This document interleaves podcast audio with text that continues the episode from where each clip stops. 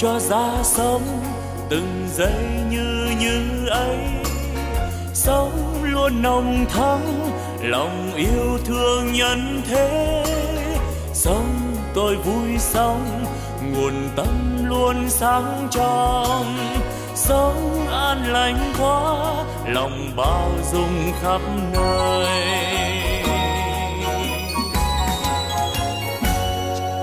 Sống tôi vui sống từng giây yêu thương quá sống tháng sống vì tha nhân nên vui sống. Phút như như ấy làm cho tâm tươi sáng. Cái như như ấy là nguồn tâm sáng soi. La la la la la la la la la la la la la. La la la la la la la la la nếu hay ra thế đời ta luôn luôn mới sống yêu thương mãi từ nay yêu thương mãi sống an vui thế đời ơi ta vui sống sống như như thế mùa xuân luôn thắm tươi. Xuân mãi thắm tươi sống như xuân mãi mình đang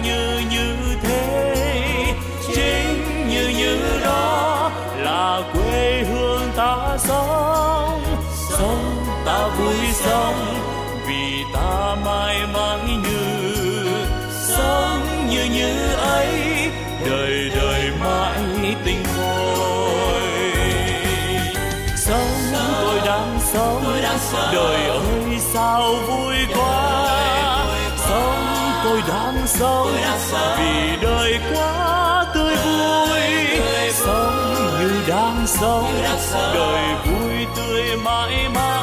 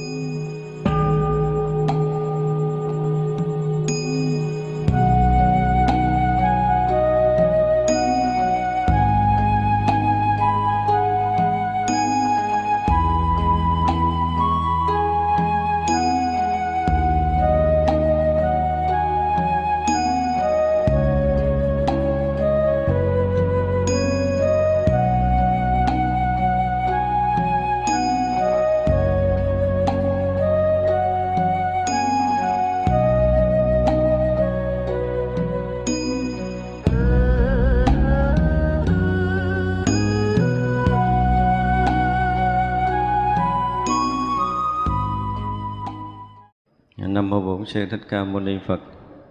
Kính thưa toàn thể hội chúng, hôm nay là ngày 16 tháng 7 âm lịch năm mậu tuất.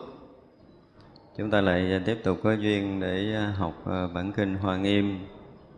Và kỳ vừa rồi chúng ta đang à, học phẩm à, minh pháp thứ 18 thì chúng ta cũng đã học xong cái phần bồ tát trụ thứ 16 hoặc là chẳng phóng vật.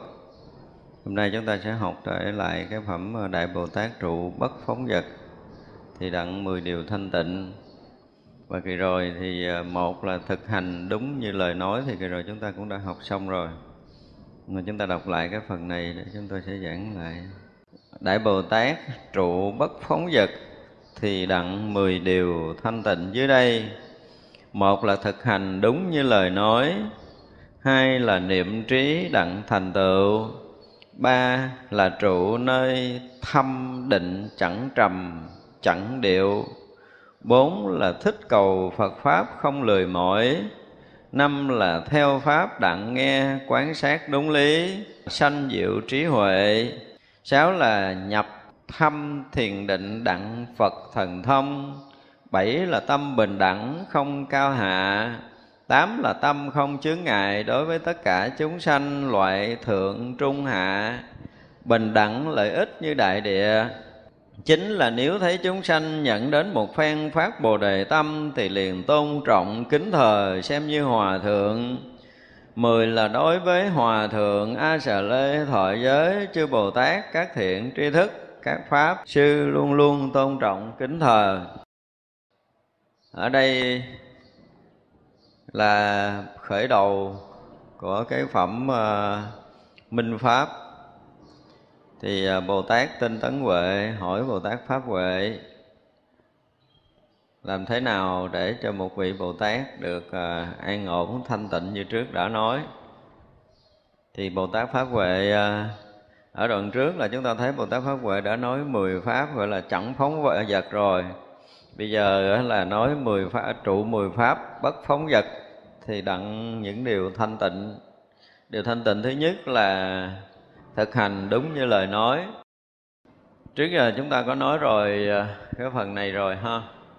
Tức là khi chúng ta phát tâm, phát nguyện bất kỳ điều gì trước tam bảo, hoặc là chúng ta có hứa hẹn với ai bất kỳ điều gì, dù nhỏ, dù lớn, chúng ta cũng phải làm và phải làm xong rồi thì mới nói chuyện khác được.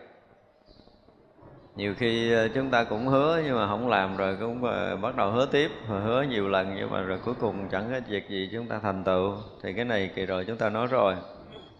Thứ hai là niệm trí đặng thành tựu.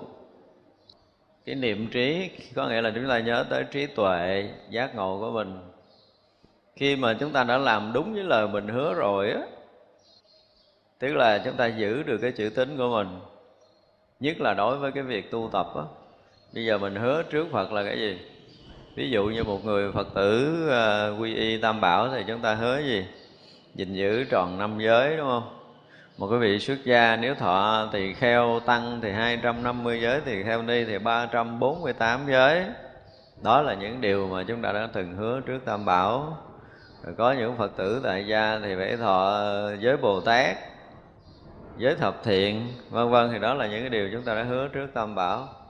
Đôi lúc chúng ta gặp một pháp tu của một cái vị thầy nào đó, chúng ta phát tâm, phát nguyện là chúng ta sẽ tu theo. Nhưng mà tu một thời gian thấy khó, bỏ chạy mất. Tức là chúng ta không có làm trọn lời hứa của mình. Thật ra đối với tất cả những cái pháp ở trong đạo phật, dù là pháp nào, mà nếu như chúng ta được một cái vị minh sư hướng dẫn chúng ta tu tập mà chúng ta tu đúng thì nó sẽ chuyển hóa mình. Còn nếu chúng ta tu không đúng vị thầy thì dạy đúng nhưng mà tới học trò thì hiểu sai. Cho nên khi mà hành pháp nó có những cái lệch lạc trong đó chính bản thân mình cũng không biết. À, như vậy là khi mà chúng ta đã hành lệch pháp rồi ấy, thì trí huệ không bao giờ khai mở được. Cho nên khi mà chúng ta học hiểu thì chúng ta cố gắng làm sao chúng ta nắm bắt thật vững vàng cái pháp tu đây là điều hết sức quan trọng. Thì trí tuệ chúng ta mà nhận định sai lệch thì không có làm cái gì cho có kết quả tốt được. Thấy đúng mới có thể sống đúng. Thấy sai là suốt đời này chúng ta có cố gắng thì càng sai thêm thôi chứ không có bao giờ đúng được. Cho nên ở đây gọi là niệm trí đặng thành tựu, có nghĩa là việc trước mắt đối với pháp của đức phật dạy, những điều mà chúng ta đã từng học trong kinh hoặc là chúng ta đã từng nghe giảng, thì chúng ta phải, một là hiểu rất là rõ. Sau khi chúng ta hiểu rõ rồi, thì chúng ta phải làm sao cái pháp đó nó sống được với chính mình. Đây, niệm có nghĩa là nhớ nghĩ, nhưng mà sự thật là nó phải ngấm được trong người của chúng ta. Bất kỳ dòng pháp nào sau khi chúng ta học mà mình cảm giác là mình còn ờ, có một cái gì đó lúc nhớ, lúc quên, nhớ rồi nhớ không rõ, làm là không xong là kể như trí huệ chúng ta không bao giờ phát triển được. Cho nên niệm pháp phải thật sự sâu. Nếu như chúng ta chưa nắm vững pháp thì đừng có giỏi công phu. Đây là điều mà chúng tôi nói từ rất lâu.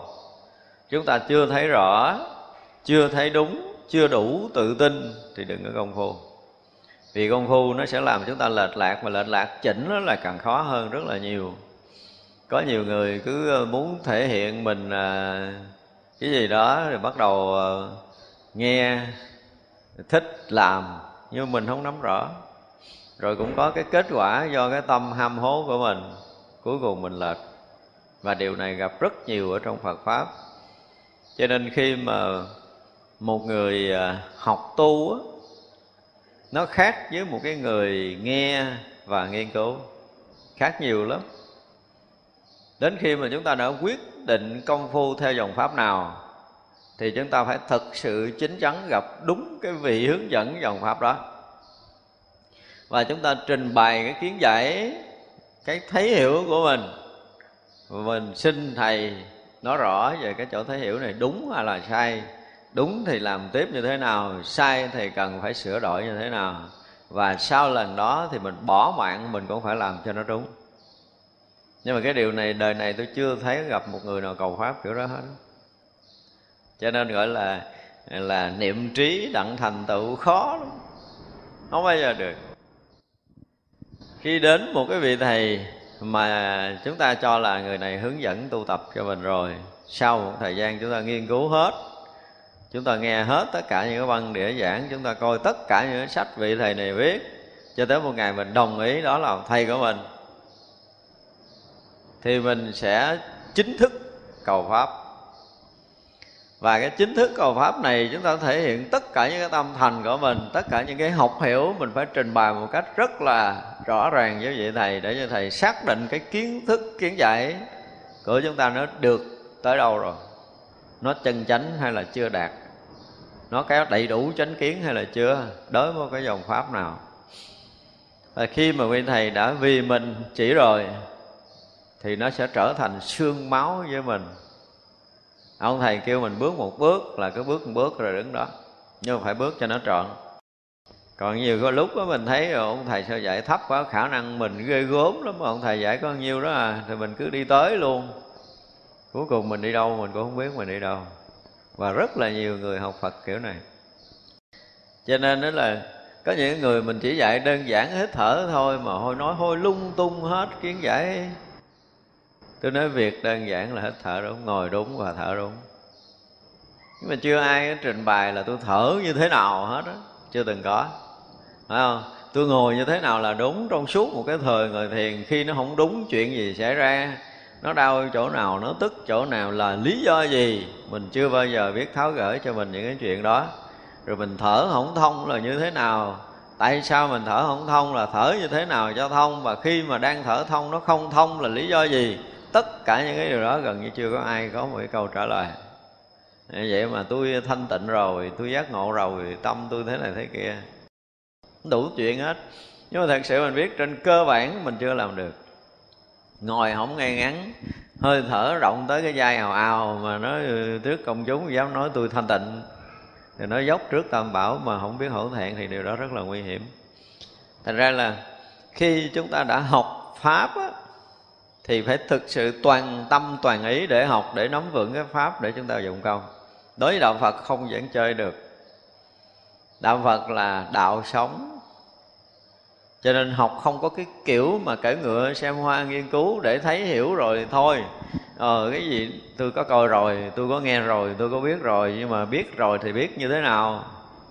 Biết ra làm sao? Thì điều đó gần như ít có ai có câu trả lời thật cho chính bản thân mình. Cho nên rồi, chúng tôi thấy rất là nhiều người cũng dụng công nhưng mà không hề ai có kết quả. Nói ra thì nói trật trật bà lề té xuống ruộng thì có, chứ đừng có nói là đi đúng. Thật ra đây là một cái việc mà, nghĩa là niệm, để chúng ta nhớ rõ, niệm có nghĩa là nhớ, nghĩ. Mà nhớ nghĩ cái gì? Nhớ nghĩ cái cái pháp mà mình đã từng học, đã từng đọc, mình đã từng thọ học với ai đó, với phật, với bồ tát, với vị thầy mình hay là với bất kỳ ai.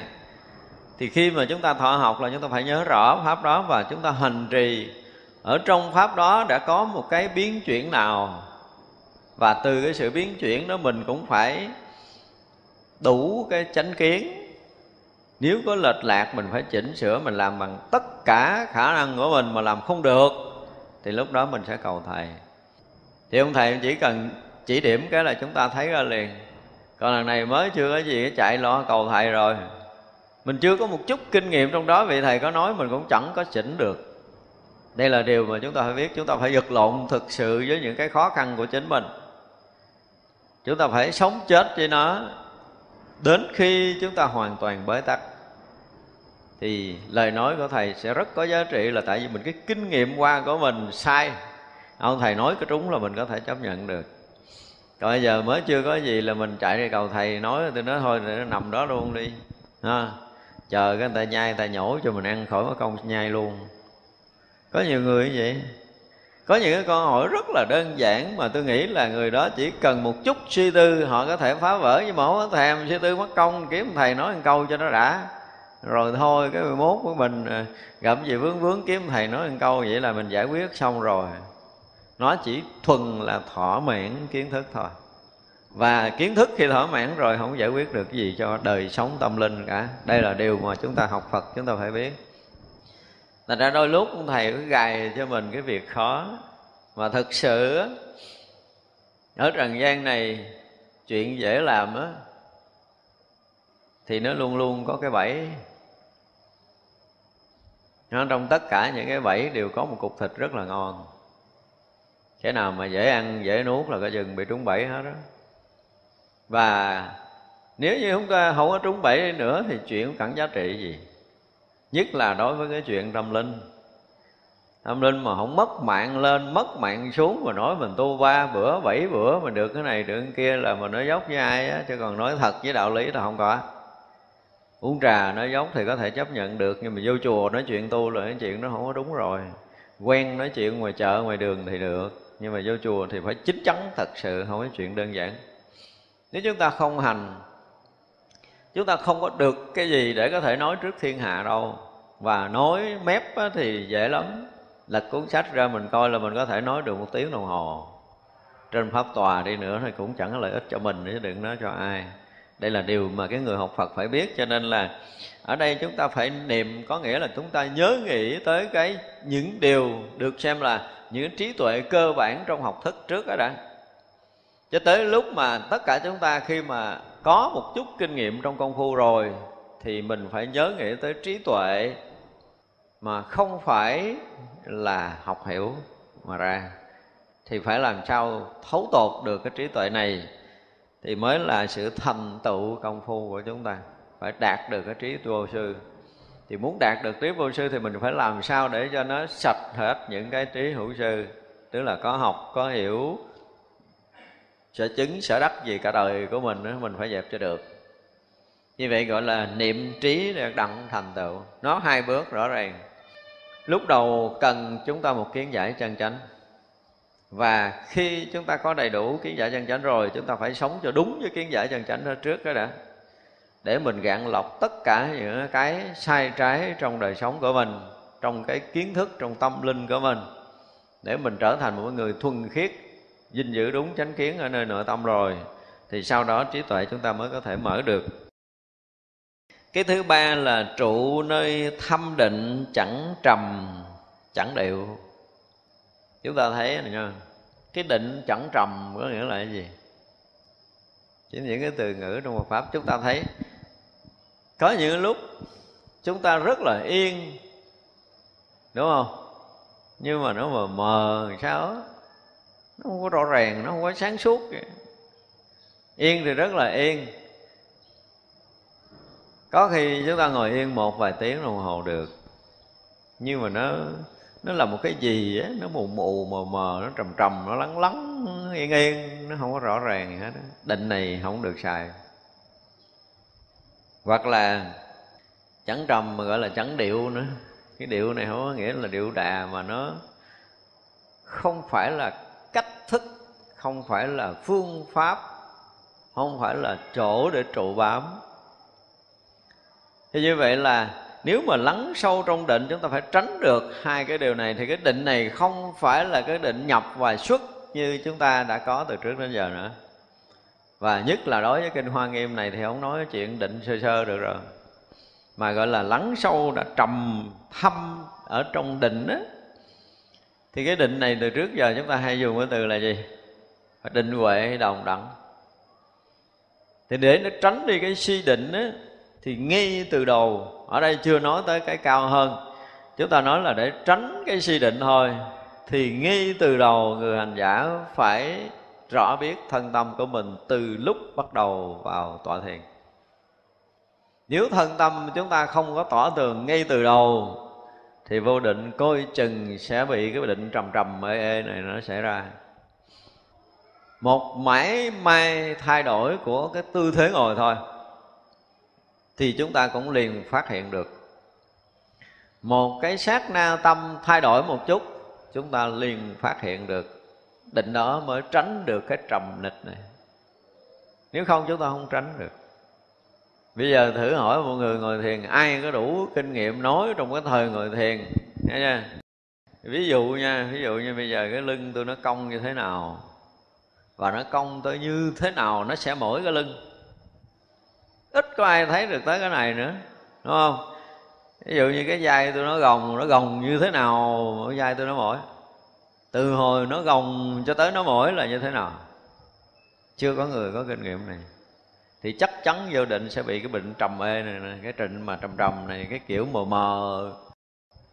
Có nhiều người nói là tôi ngồi thiền lần nào tôi cũng định hết á mình nghe mình cũng mừng nó hỏi rồi lúc đó rồi sao, có thấy gì không? Nó thấy là tôi thấy tôi đi đâu á, xa lắm. Nó là nằm mơ, nằm mộng chứ không phải định. Mà nhiều người nằm mộng, mình còn không biết mình mộng nữa. Định mình không biết mình định định nó khác với cái mộng. Tới một cái lúc mà chúng ta hay nói cái cửa ngõ của cái ngủ và cái định á, tức là khi mà chúng ta đến cái ngã ba là bên trái nó sẽ là định bên phải nó sẽ là ngủ nhưng mà ngủ dễ hơn định. Quý vị tới chỗ đó rồi mình phấn đấu để mình đi vô định đó, nó khó. Còn đi ngủ buông sụi cái nó đi à. Và rất dễ. Chỉ cần hít thở thả lỏng một chút là bắt đầu mình phê phê rồi. Còn muốn đủ cái định thì phải đủ cái tỉnh và cái tỉnh để đi vào định là một cái gì rất khó khăn, chứ không phải chuyện đơn giản. Nói thì nghe nó dễ như vậy, mà tránh được cái mà gọi là cái trầm ở trong định này là khó vô cùng. Nó gần giống như hôn trầm, nhưng mà không phải. Thì hôn trầm hôm trước mình nói rồi, đúng không? Chỉ cần cái tâm chúng ta một chút xíu lơ đễnh thôi, là tự nhiên cái khả năng phấn đấu của chúng ta nó gần như bị mất đi cho nên cái việc mà thả lỏng thân tâm á thì mới nghe nó rất là dễ làm.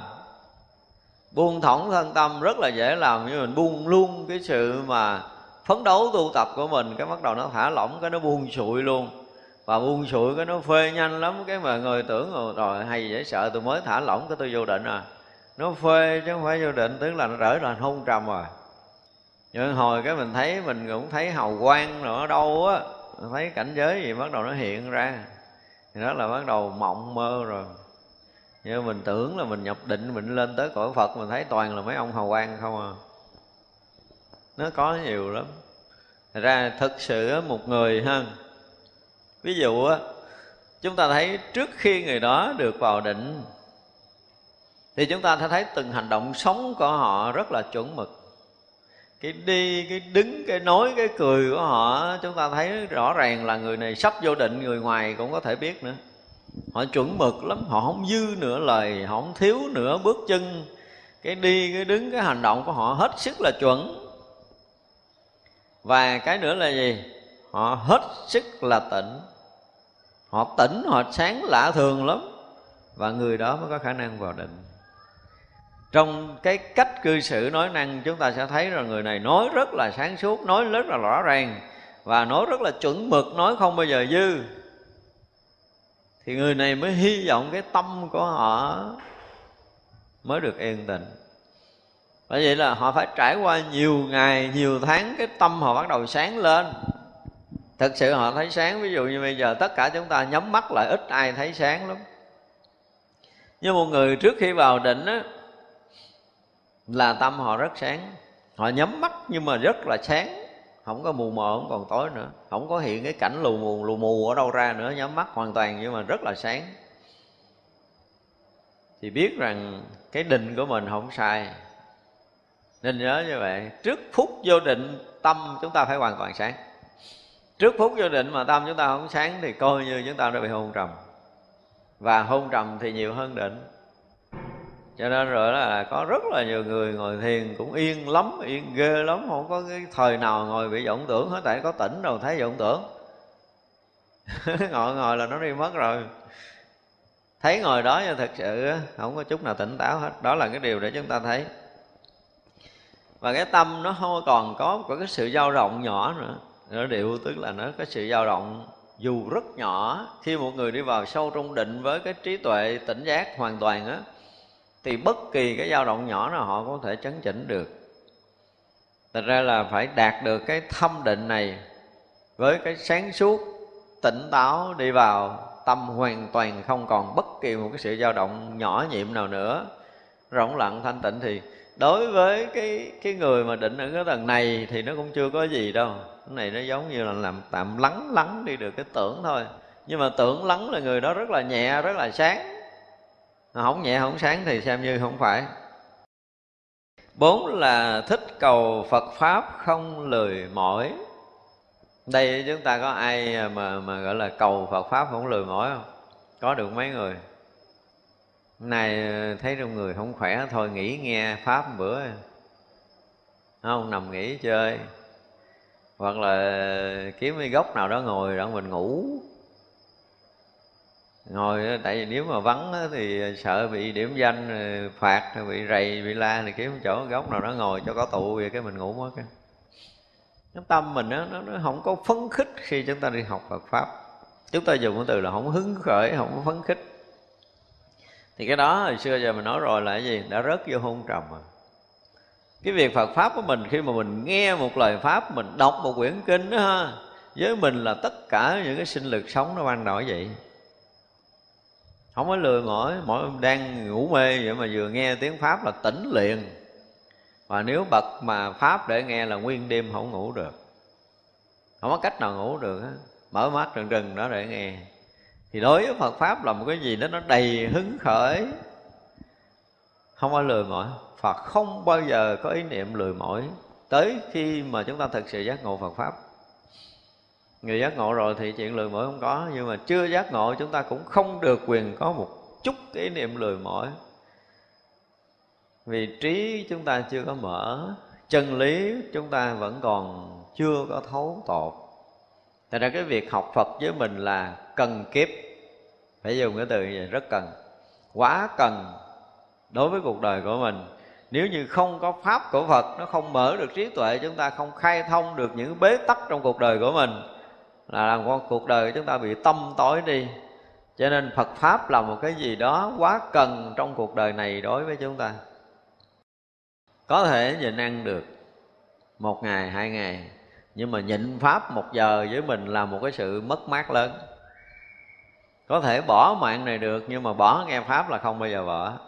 Thì chừng đó mới được là cầu phật pháp không lười mỏi. Cái giờ nào nghe nói tới phật pháp là bất kể chuyện gì cũng có thể xếp dẹp. Không có nói cái chuyện gì quan trọng hơn cái chuyện học pháp trong đời này của mình hết trơn á. Thì người đó mới là cái chí cầu học Phật không lời mỏi. Như chúng ta có mấy người, nghe buổi sáng buổi chiều mệt kiếm đường đi chỗ khác mất. Thật ra ở đây thường á, chúng ta thấy buổi sáng đậy trên cái buổi chiều lưng còn phân nữa. Nghe buổi đủ rồi. Buổi thứ hai ngồi cũng mệt chưa bao giờ thấy buổi chiều nó đầy cho cái buổi sáng chưa từng có pháp hội. Này. đó là thể hiện cái chí cầu phật đạo của mình. Cho nên rồi cái Phật pháp của mình chừng nào mình mới sáng. Đây là cái sự thật, chúng ta phải thấy ra. Nhiều khi á, đêm nào ngủ không được á, mình cũng trăng qua mình trở lại, chứ ít khi nào mà ngủ không được, bật ngồi dậy nghe pháp không? Chưa có, đúng không? Ngủ nửa đêm mà, giờ nào mới thức, ta ngồi thiền giờ đó. Giờ nào mới thức, học pháp giờ đó. Bất kể ngày đêm. Thì cái việc tu mình là cái chuyện quan trọng. Cơ thể ngủ đủ rồi, đúng không? Mày thức một giờ khuya, rồi ngồi thiền một giờ. Thức 12 giờ khuya, ngồi thiền 12 giờ. Không có chuyện mà thức dậy rồi cứ lăn qua trở lại. Gán ngủ hơn là gán tu. Hỏi lại có phải không? Ngủ rất dậy chập đồng hồ lên coi còn phiêu quá thôi ngủ thêm chút nữa đi. Chứ chưa bao giờ nó hồi kệ nó ngủ vậy là được rồi ngồi vậy luôn. Đã thức là không được quyền ngủ dậy dù là giờ nào trong đêm. Tại vì cơ thể nó không có ngủ nữa thì thôi đừng có ép ép nó sẽ bị mệt. Mà có khi á, nửa đêm chúng ta thức giấc chúng ta rất là tỉnh. Và tỉnh thì nằm đó chứ ngủ không được.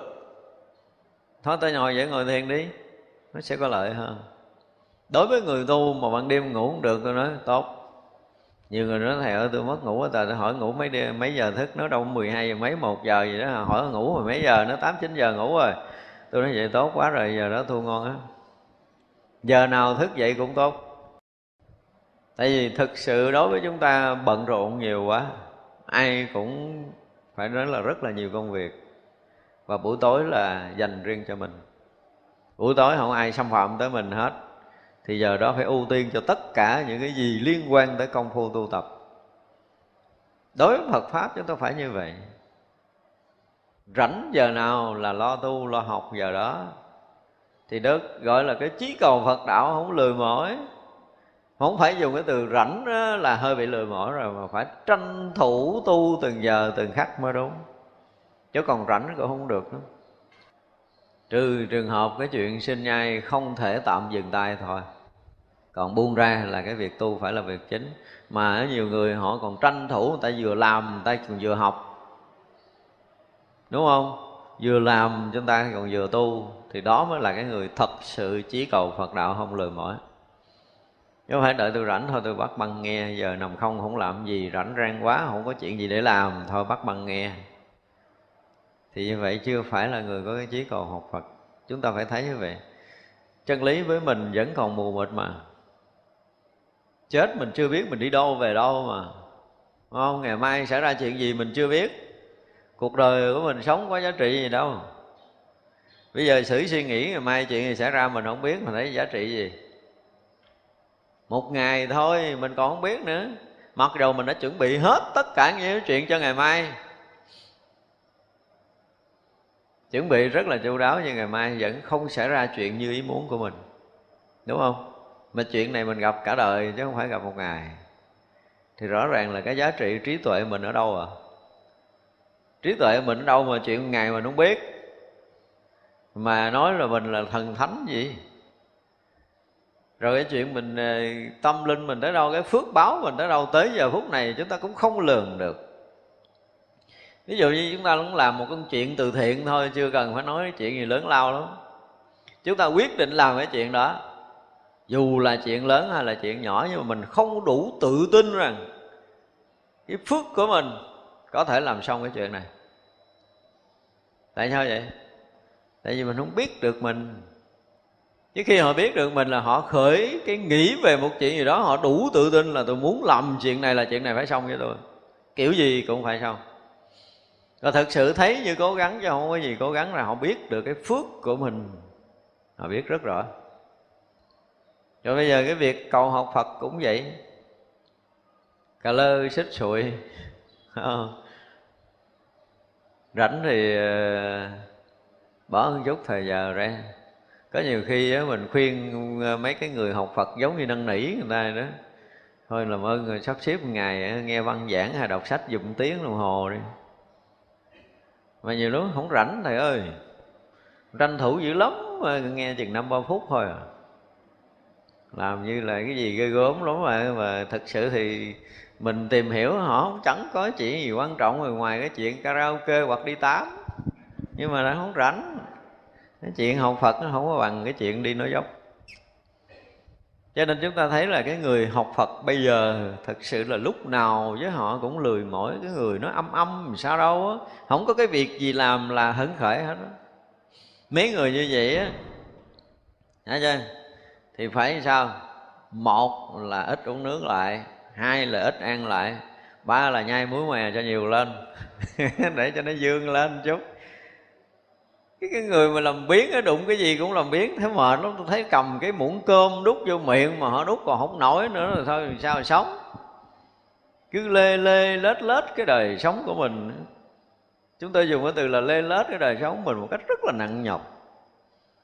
Nội cái đi không có hứng khởi đi cái ngồi không có hứng khởi ngồi cái nói không có hứng khởi nói cái ăn không có hứng khởi ăn lúc nào nó cũng lì lì lì lì lì lì mệt mệt mỏi mỏi sao á? Nó không có cái gì là hứng khởi trong mọi công việc làm của mình. Tức là người đó nó rất vô hôn trầm sâu lắm rồi. Dùng cái từ phật pháp hôn trầm nghe nó nhẹ. Nhưng mà đúng là quá âm rồi. Và như vậy là cái sinh lực sống của họ bắt đầu hết rồi. Thì chỉ còn đường tâm tối để mở cửa mình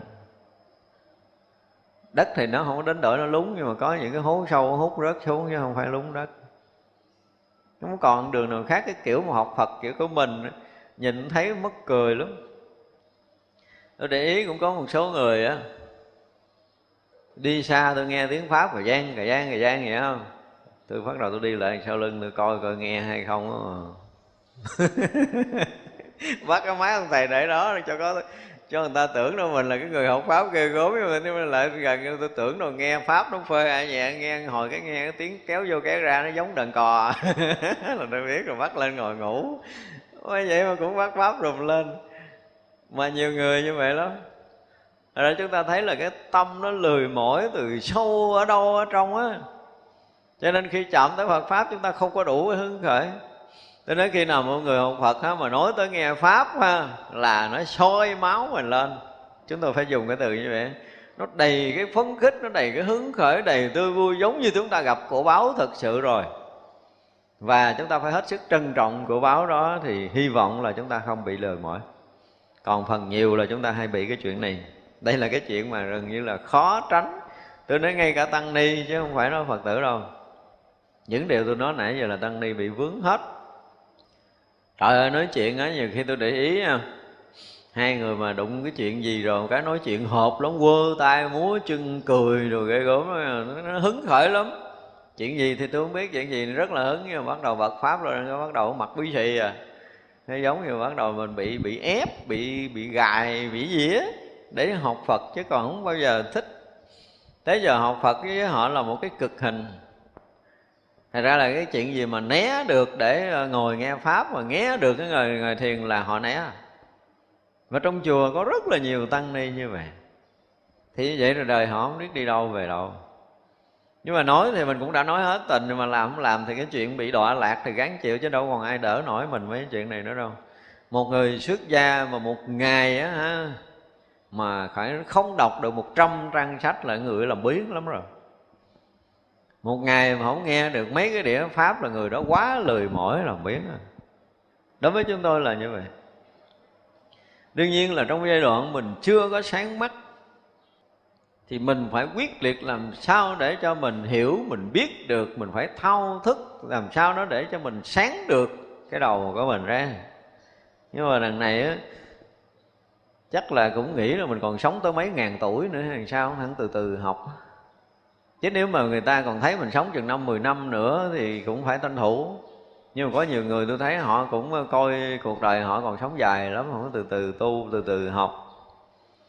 Vô chùa mà nhiều khi nói ra thì mất cỡ cái chuyện khác thì tranh thủ nhưng mà chuyện tu thì từ từ. Chuyện ngủ thì tranh thủ dễ sợ lắm. Rồi chuyện thứ hai là chuyện ăn chuyện thứ ba là chuyện tám thì mấy cái chuyện tranh thủ dễ sợ. Nửa đêm á nhiều khi á, thức nửa đêm mà cái mình à, sợ mình à, ngủ lại sáng rồi mình quên cái mình khiều huynh đệ mình nói tranh thủ nói sợ quên. Sợ ngủ rồi ngủ luôn không có kịp trăn trói làm sao mà nửa đêm tôi thấy vẫn còn nói chuyện rất là nhiều. Cái thay vì thay nửa đêm đó mình thức cái phút giây mà yên tĩnh là phút giây đó mình có thể mình học được nhiều ở trong Phật pháp. Nhưng mà ít có người làm điều này. Cho nên là cái chí cầu Phật đạo không lười mỏi này hiếm có rất hiếm có trong cuộc sống này. Chứ có là chắc chắn trong một thời gian ngắn thôi, chúng tôi nói là một người mà chí cầu Phật đạo không lười mỏi thôi, ba tháng ở trong chùa là họ trở thành một con người mới tôi nói thẳng là nếu mà học Phật Pháp trong vòng 3 tháng quyết liệt thôi quý vị sẽ thay đổi cuộc đời của mình. Còn người nào mà ở một chùa quá 3 tháng mà không thay đổi là biết thua rồi. Ngay cả cái việc tu cũng vậy, ngồi thiền cũng vậy. Chỉ còn một mùa hạ đủ thành con người khác. Trong 3 tháng hạ tôi thấy đục hơn hồi chưa nhập hạ nữa Không biết lý do gì. Thần thái đục cách ăn nói đi đứng nó gần như nó buông lơi, nó buông lỏng, nó sao? Nghĩ là mình tự tại nhưng mà không phải. Cỡ chừng chúng ta đã bị lầm. Chưa bao giờ ai tu trong vòng 3 tháng mà không biến chuyện. Trừ trường hợp là họ không tu. Không tu thì chịu. Họ mượn cảnh cho nó qua ngày thì chịu thôi. Chứ còn người mà quyết tu là đừng nói ba tháng là thời gian quá dài mà xuống một mùa hạ mà thấy không thay đổi thì thiệt là không biết làm cái gì. Đó phải nói thật. Thật ra là đáng lý cái ngày à, rằm tháng 7 là ngày Phật quan hỷ ngày các vị thầy quan hỷ ngày tăng ni hoan hỷ. Quan hỷ cái gì? Ngày xưa Phật quan hỷ là quan hỷ cái gì? Trong chúng đệ tử Phật rất là nhiều người chứng thánh quả. Rất là nhiều người tâm được thanh tịnh. Tức là sau ba tháng an cư kiết hạ là tất cả tăng ni đều rất thanh tịnh. Phải dùng cái từ như vậy. Và rất đông tăng ni chứng thánh quả. Điều đó phật mới quan hệ chứ phật không quan hệ chuyện khác rồi. Bây giờ suốt ba tháng ăn cư kiết hạ hỏi đi. Có nhiều người xin lỗi nói một cái câu nghe mít lòng là ba tháng hạ này được nhiêu rồi? Sự thật nó nhập hạ ba tháng về là họ coi cái gì đó chứ họ không coi cái cái, cái công phu mình. Đây là một cái sự thật tôi gặp rất là nhiều. Mà đó là cái gì? Cái thảm họa của cái việc hạ trường. Chúng tôi phải nói về cái câu như vậy. Mình ở trong nhà mình thấy những cái chuyện này nhiều quá. Thành ra là có một số trường hạ thì phật hoan hỷ. Nhưng mà có một số nơi phật Quan hỷ không nổi. Phật mà nó muốn cười với mấy đứa đệ tử mình cười cũng không xong. Lấy gì để hoan hỷ? Tâm thanh tịnh được miếng nào đâu, có chuyển hóa được chút nào trong công phu không? Có mở được chút trí tuệ nào không? Có tăng được chút phước báo nào không để cho phật hoan hỷ? Vậy đâu cũng nói ngày rằm tháng 7 là ngày Phật quan hỷ. Ai cũng có thể nói Phật quan hỷ, Nhưng mà làm gì để cho Phật quan hỷ? Nói một câu nghe thử. Sau ba tháng ăn cư kiết hạ tăng ni Nói thử một câu nào để cho Phật quan hỷ tôi nghe đi? Những người đã từng tu á, Tu như thế nào gọi là Phật quan hỷ? Phật nhìn mình Phật chán chết luôn á. Trời ơi, dành hết thời gian 3 tháng cho mình yên tu, Mà không có làm được cái gì, ra cái gì hết thì đây là cái kiểu học phật của mình, phải dùng cái từ cà lơ xích sụi nó què quặt đi học phật chứ không phải đi bằng hai cái chân. Cho nên không có thể nào mà làm cho phật hoan hỷ được cái ngày rằm tháng 7 Long thiên hộ pháp họ cũng chán mình. Được cái gì? Chúng ta khi mà chúng ta là cái người mà thật học, thật tu Một ngày thôi ở một cái môi trường tu tập tốt là mình đã có nhiều cái sự thay đổi về tâm linh tu chắc chắn là có thay đổi. Không có tu thì ngày này qua ngày kia mình ì ạch ra đó. Chúng tôi dùng cái từ là ì ạch ra. Lê lê, lết lết qua ngày đoạn tháng. Chứ không có đi vững được trên đôi chân của mình. Hồn phật như vậy thì làm sao tiến hóa được? Thật ra đây là cái chuyện mà với tất cả những người học Phật, chúng ta cần phải thức tỉnh. Chúng tôi nói là cần phải thức tỉnh trở lại chứ không có cái kiểu mà sình sình sợp sợp nó giống như lục bình trôi lên, thì mình trôi lên, lục bình trôi xuống mình trôi xuống như vậy. Cho nên là sau ba tháng hạ, có những người sinh nhập hạ lần thứ hai là chắc chắn không bao giờ được. Mặc dầu không nói, nhưng mà không thể cho tiếp tục trở lại trường hạ nữa. Đó là cái điều mà chúng ta phải thấy, cho nên là ai mà năm nay được nhập hạ mà năm tới hỏi thưa thầy cho con nhập, tôi lắc đầu là quý vị biết. Và chắc chắn là lắc đầu hơn 80 phần trăm. chứ không phải lấn đầu hết tất cả những cư sĩ nhà hòa trong năm nay. Mà năm sau là cái danh sách đó là nếu như có xin trở lại thì cho cho nhiều nhất là 10 phần trăm. Chứ không có được là tên tới 11 phần trăm so với năm nay nữa. Ví dụ vậy đó. Tại tôi thấy biết quá rồi. Nhìn thấy cái cách sinh hoạt, cách tu học mà nhìn thấy nó không phải. Và không biết vì cái lý do gì mà sinh ở mấy tháng, chứ còn vì cái do học đạo là không có. Thật ra chúng ta thấy nó không có thể tiếp tục như vậy được, uổng lắm. Uổng phí cuộc đời mình ghê lắm. Quý vị đã phải nói là phung phí quá cái thọ mạng của mình. Trời ơi, từng giây trôi qua không biết quý tiếc. Chúng tôi thấy tiếc lắm. Tôi nhìn tôi thấy tiếc lắm, nhưng biết nói gì giờ? Biết nói làm sao bây giờ? Nhiều người tuổi cũng đã lớn rồi mà vẫn phí cái cuộc đời của mình rồi tu chưa xong mà lo lục túi làm cái gì? Lấy điện thoại ra đằng tám. Ngồi thiền chưa xong, chưa hết giờ thiền. Đi một cái dạo một cái là thấy ai cũng ôm điện thoại ngất nga, ngất ngưỡng hết đó cái kiểu tu thời đại, thì cũng phải đành chịu thôi tâm con người ta vậy là phải chấp nhận thôi. Thế giờ người thiền thì đủ cái lý do để có thể nghĩ. Nói thì mến lòng chứ thật sự là cái người tu thời nay kiếm cái người mà nói một ngày tu thôi. Chúng ta dùng từ là một ngày quyết lòng tu tập. Đã hiếm lắm rồi. Đừng nói một tuần. Hồi xưa tôi còn nói hơi khó hơn nữa là kiếm một người mà thật tu 15 phút thôi. Kiếm cũng đã khó nữa. Dục toàn tâm toàn ý mình đặt trong đạo lý 15 phút thôi cũng đã khó. Thì sao mình tiến bộ được? Nó tu tu hoài, tôi không tiến, Thầy ơi, có tu đâu tiến Tu là có tiến Nhưng mà thực sự là không có tu. Coi lại cái tâm mình rồi thì quý vị sẽ thấy rõ ràng là mình chưa có đặt trọn hết cái cuộc đời mình cho đạo lý. Mình còn nhiều chuyện quan trọng Nói cái chuyện mà phải đi nói với cái người này Công chuyện này, nói cái kia công chuyện kia là Nó quan trọng hơn cái chuyện hành đạo. Thay vì bây giờ mình chỉ cần có một cái chút vọng động để đi tám thôi, Mình dừng lại được. Đó là mình tu á. Chuẩn bị nói chuyện với cái người a, người b, mình dừng lại được. Đó là tu á. Nhưng mà có ai làm được chuyện đó đâu. Ngồi mình, hồi thấy buồn là bắt đầu đi nói dốc. Năm là theo pháp, đặng nghe, quán sát, đúng lý. Cái này cũng là cái rất là khó không làm được vậy thì không thể thanh tịnh, đúng không? Đây phải làm được 10 cái pháp này mới được gọi là thanh tịnh. Bây giờ nghe pháp mà quán sát đúng lý. Hồi trước chúng ta gọi là cái gì? Như lý quán sát. Ở đây là dịch ra tiếng việt là quán sát đúng lý đó. Ví dụ như bây giờ nè, ngủ thức dậy thôi. Cái chuyện đầu tiên để mình thức tỉnh mình theo cái kiểu của đức phật dạy là cái thân này nó không phải là mình nó không phải là cổ mình, không phải là tự ngã của mình. Mở mắt ra, có ai quan sát được một chút đó trước khi bước xuống không? Chưa từng. Trong cái bài học căn bản thế vậy, đức phật dạy, đã dạy là căn bản rồi thì anh đi đứng nằm ngồi phải làm cho được. Tới khi anh làm được rồi, anh mới được dừng. Đó chứ bây giờ mở mắt ra, mình chuyện đầu tiên đó thấy cái thân này không thiệt, không phải là ta, không phải là của ta, không phải là tự ngã của ta cái đã. Thì khi chúng ta quan sát được như vậy rồi thì người ta lỡ trong cuộc sống này mình gặp chuyện thuận nghịch thì đấy, nó thân này không phải là mình, không phải của mình, không phải tự ngã của mình, cho nên không có phiền não.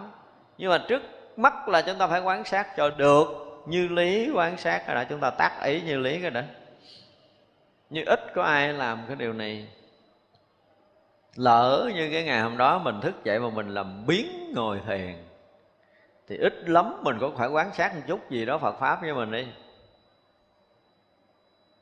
mình phải nằm đó mình lắng tâm mình coi cái cơ thể mình rồi mình quán sát theo cái lý của Phật dạy như thế nào đó. Để ít ra là mở mắt ra có một chút đạo lý liền để trang bị cho một ngày mới. Còn lần này chúng ta không có. Thức dậy thì lẹ lẹ lẹ, lẹ đi rửa mặt. À, như là cái chuyện gì gấp gắm không có gấp. Đừng bao giờ gấp cái kiểu đó nữa. Mở mắt ra là phải hết sức trong tĩnh lắng tâm xuống thì trong giấc ngủ mê man rồi bây giờ là tỉnh à. Tỉnh là phải làm theo cái kiểu của người tỉnh có đạo lý. Phải dùng toàn cái tỉnh giác cái tỉnh thức hiện có của mình để mình lắng cái tâm mình thật sự thanh tịnh. Đừng có cho nó, nó tính toán đừng có cho nó toan tính. Chuyện gấp gấp thì chỉ tới chuyện đó sẽ tính chúng ta phải đặt chúng ta trong trường hợp đó. Bây giờ là chúng ta đang ở trong mùng à, đang nằm đang ở đó không có cái chuyện chút nữa.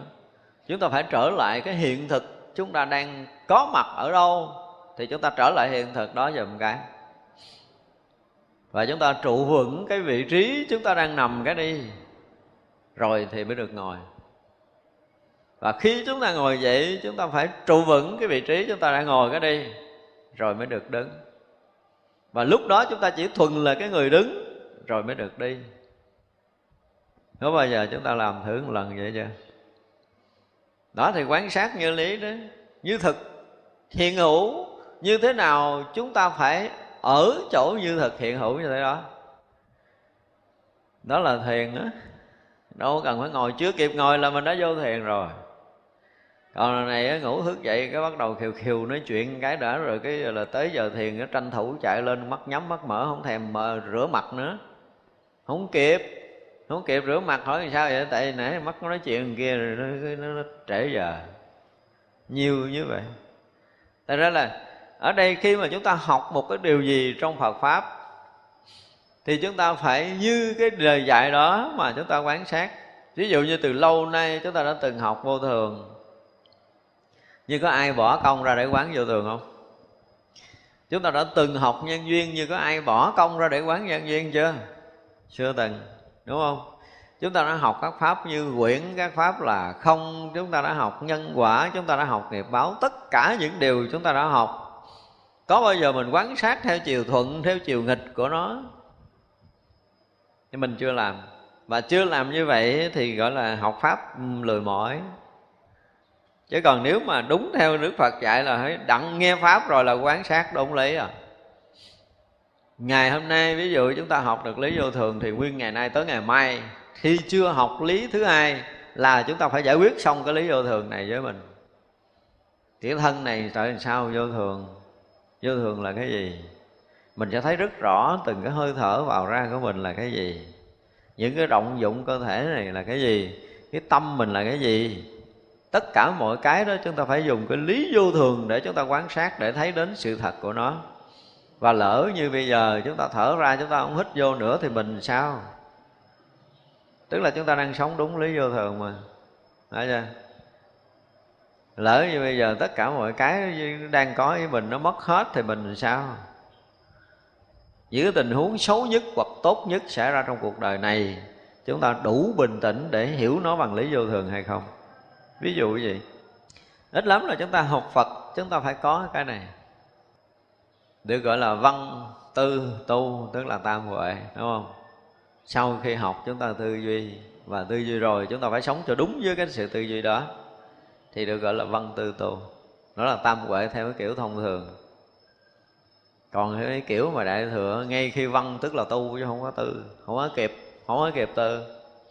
Thấy đúng là sống đúng, thấy sai là sống sai, suy tư là lệch lạc cái kiểu mà đại thừa đốn giáo thì nó là chuyện khác. Nhưng ít lắm là chúng ta cũng phải mở tâm mình ra để mình học đạo, mình thấy được, mình hiểu được và mình sống được với đạo lý. Đó là cái người gọi là cơ bản có tu tập. Với người học Phật, chúng ta phải có những cơ bản này cho nếu không là trí tuệ của chúng ta rất rất là khó có thể khai mở. Quán sát đúng lý rồi sanh diệu trí huệ, khó lắm quán sát mà để sanh diệu trí huệ là một cái chuyện khó vô cùng với chính mình. Tại vì nội cái lý vô thường mà chúng ta đã học đi học lại rất là nhiều lần rồi. Một mảy may động niệm của tâm được xem nó là vô thường. Cái sự sống với hiện tiền của chúng ta ở đây nó là vô thường. Thì nó vô thường rồi, từng khoảnh khắc một nó không tạm dừng trụ, nó luôn luôn thay đổi từ vị trí cho tới hình thể từ nhỏ tới lớn, từ nhiều cho tới ít, từ ít cho tới nhiều, từ có trở thành không, từ không trở thành có. Thì là một cái sự biến thiên không tạm dừng khắp cái vũ trụ này. Không có cái chỗ nào tạm dừng, nó biến thiên với một cái tốc lực máy móc không thể đo đếm được. Chúng ta phải thấy cái vùng vục trôi đi với tất cả mọi thứ.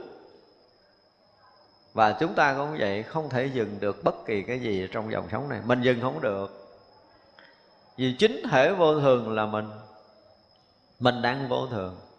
Mỗi mỗi đều đang vô thường. Cho nên không có chỗ để động lại, không có chỗ để dính lại, không có chỗ để mắc lại. Không có chỗ để kịp phiền não đâu. Mình phiền não là mình đã thấy sai sự thật. Mình dính được à thì mới phiền não. Nhưng mà sự thật thì vô thường không có để cho chúng ta dính chúng ta không thể dính được với bất kỳ một cái điều gì trong mắt tay mũi lưỡi thân của chúng ta, xúc chạm với duyên trần. Chúng ta không cách nào để có thể dừng lại được. Nó luôn dùng dục trôi qua. Từng khoảnh khắc là mới mẻ. Như vậy là cuộc sống này luôn hiện hữu cái sự mới mẻ, sinh động, hiện tiền. Nếu mà quán sát vô thường tới đây, thì đời của mình là không có còn có cái chỗ để có thể động lại để mà phiền muộn. Không có. Như vậy là nếu là chết thì sao? Chết là tôi bị mất mạng của tôi. Nếu không là hiểu sai lý vô thường, chết cũng đang thay đổi. Không phải đợi tới chết mình không có nhúc nhích là chết đâu, mà từng giờ, từng phút, từng giây, từng sát na thay đổi mới hoàn toàn. Chứ đâu phải tới hồi chúng ta chết rồi mới tới vô thường đâu.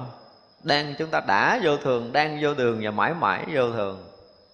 Cho nên không có phút giây nào với cuộc sống này là cũ lại với chính mình, không hề lặp lại lần thứ hai trong dòng sống này biết vậy tự động cuộc sống chúng ta nó bắt đầu nó nhàn liền. Thông thường nó không bao giờ còn bị vướng mắc nữa. Ít lắm là cho mình cũng phải có được cái này để mình sanh diệu trí huệ chứ. Quán sát không có đúng lý thì không sanh diệu trí huệ. Đây là điều để chúng ta phải thấy. Cho nên sau khi học Phật pháp với bất kỳ một lý luận nào, mình phải bằng cái thấy, cái biết, cái hiểu của chính mình để mình có thể chiêm nghiệm trong đời sống còn lại của cuộc đời này làm sao mỗi một cái lý luận của Phật pháp là mỗi một cái bài học sống động cho cuộc đời của chính mình, là những cái thấy nhìn chắc chắn, đúng đắn, không bao giờ lệch lạc nữa. Thì gọi là quán sát để sanh diệu trí còn nếu không là chúng ta không bao giờ có trí tuệ được. Sáu là nhập thâm thiền định đặng phật thần thông. Tới cảnh này là thuộc gì tổ tổ sư rồi.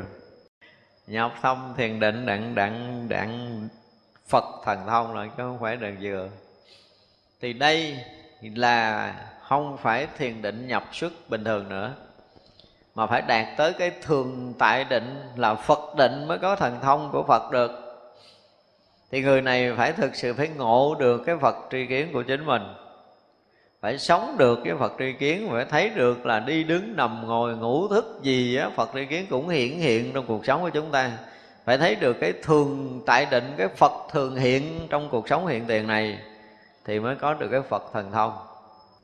Như vậy là định này không còn vào, không còn ra, không còn nhập, không còn sức nữa là đi đứng ở đâu ngủ hay thức nói năng hay là yên lặng gì gì, chúng ta cũng thấy Phật luôn luôn hiện hiện. Không có phút giây nào Phật không hiện nên tự tâm của mình thì mới được đặng thần thông được. Mà đây là một cái điều à, phải nói là rất khó với chúng ta bây giờ. Nhưng quan sát những cái lý luận thông thường để chúng ta có những cái thấy hiểu tương đối chuẩn mực. Để chúng ta đừng có bị lệch lạc trong cái kiến giải học Phật của mình là đã quá quý rồi. Bảy là tâm bình đẳng, không cao hạ. Không có đạt được cái thường tại định thì chắc chắn là tâm chúng ta không bình đẳng được rồi. Thật ra một lúc nào mà chúng ta thấy được cả cái thế gian này hết sức là trật tự, hết sức là bình đẳng thì lúc đó chúng ta đã nhập trong thường tại định mới đủ sức để thấy cái điều này. Một phen chúng ta đã nhập vào cái thể vô tướng thực sự thì chỗ đó mới là bình đẳng. Còn không có làm cách nào để có bình đẳng trong xã hội loài người của chúng ta, trong vũ trụ này đừng nói là cái xã hội này bất công thì tôi phải thay đổi xã hội này để đem lại sự bình đẳng biệt tâm thức không bao giờ có bình đẳng. Đừng bao giờ tin bất kỳ lý luận nào bình đẳng bằng tâm thức cả. Chúng ta tin là chúng ta bị gạt. Họ có ý đồ họ dụ mình. Chứ còn bình đẳng theo cái kiểu mà tâm thức là không bao giờ có. Thì trường hợp anh chết đi tâm thức. Anh sẽ thấy được khắp cái vũ trụ này một lần tuyệt đối không bao giờ có cái sự sai khác nhau thì chừng đó mới được quyền nói tiếng nói bình đẳng giữa xã hội này. Còn chưa có một lần như vậy, nói kiểu gì cũng không tin. Và đừng bao giờ ai tin điều này. Không có bình đẳng đâu. Không có cái gì có thể bình đẳng bằng tâm thức cả. Chỉ có một cái là họ khôn hơn mình, họ lý luận để chúng ta nghe hợp lý thôi.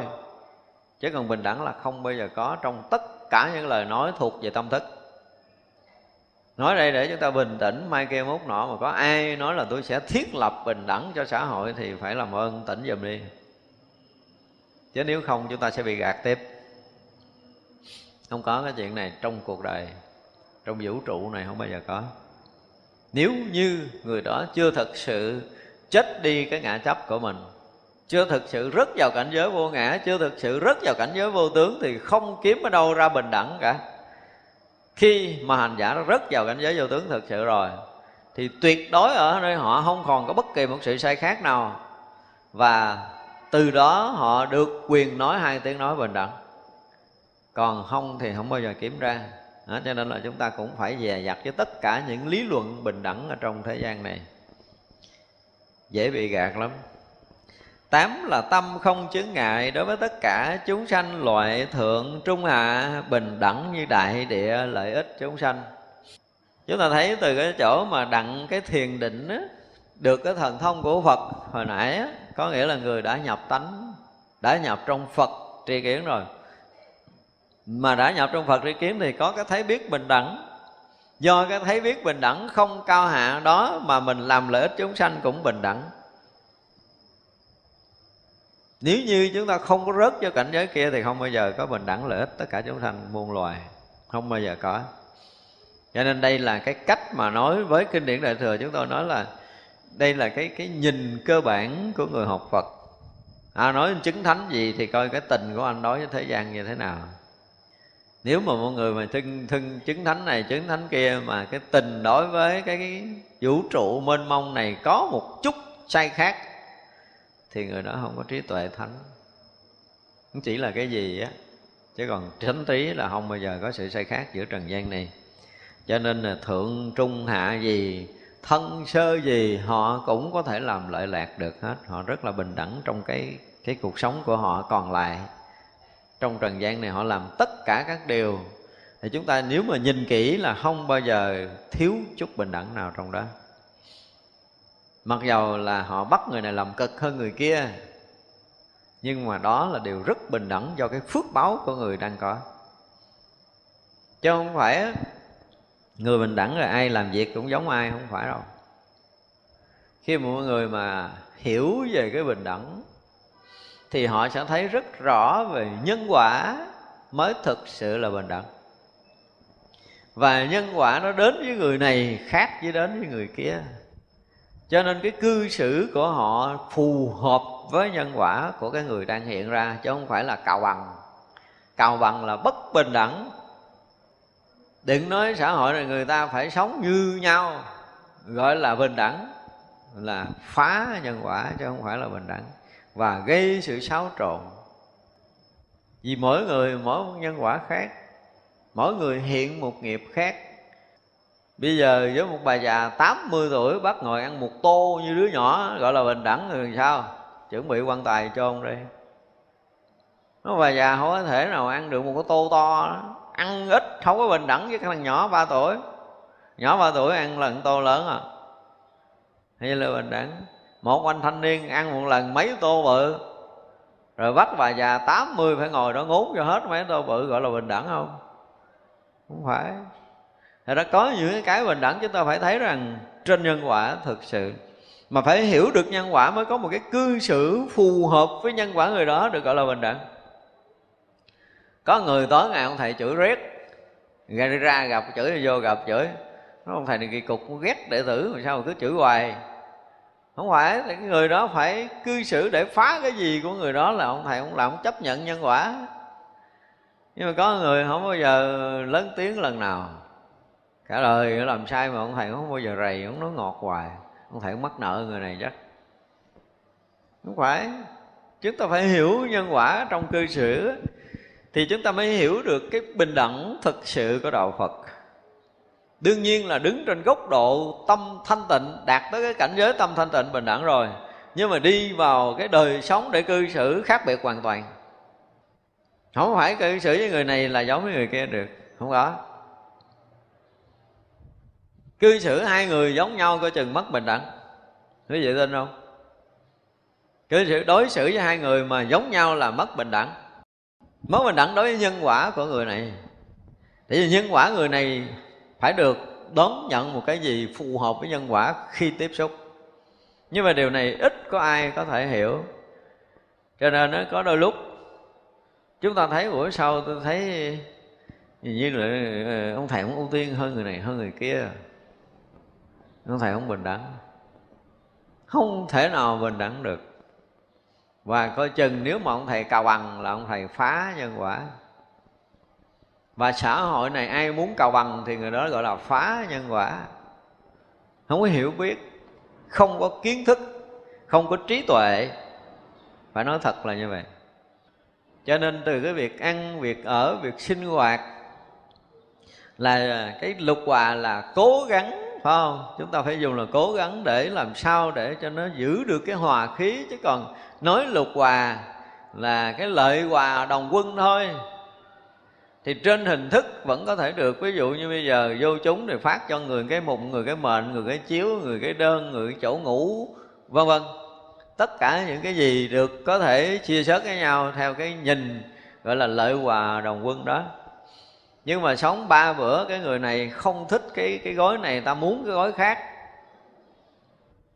Thì người ta thay đổi gói khác, cái tự nhiên nó rung chúng, nhìn thấy nó là người này chơi sang hơn mình, nó là cái gói tốt hơn mình. Rồi bắt đầu xăm soi nói này nói kia, nhưng mà không phải. Cái người này được phật tử, họ thương, họ cúng cái gói đẹp hơn thì sao? Mình không làm cho phật tử thương, cúng gói như mình đi.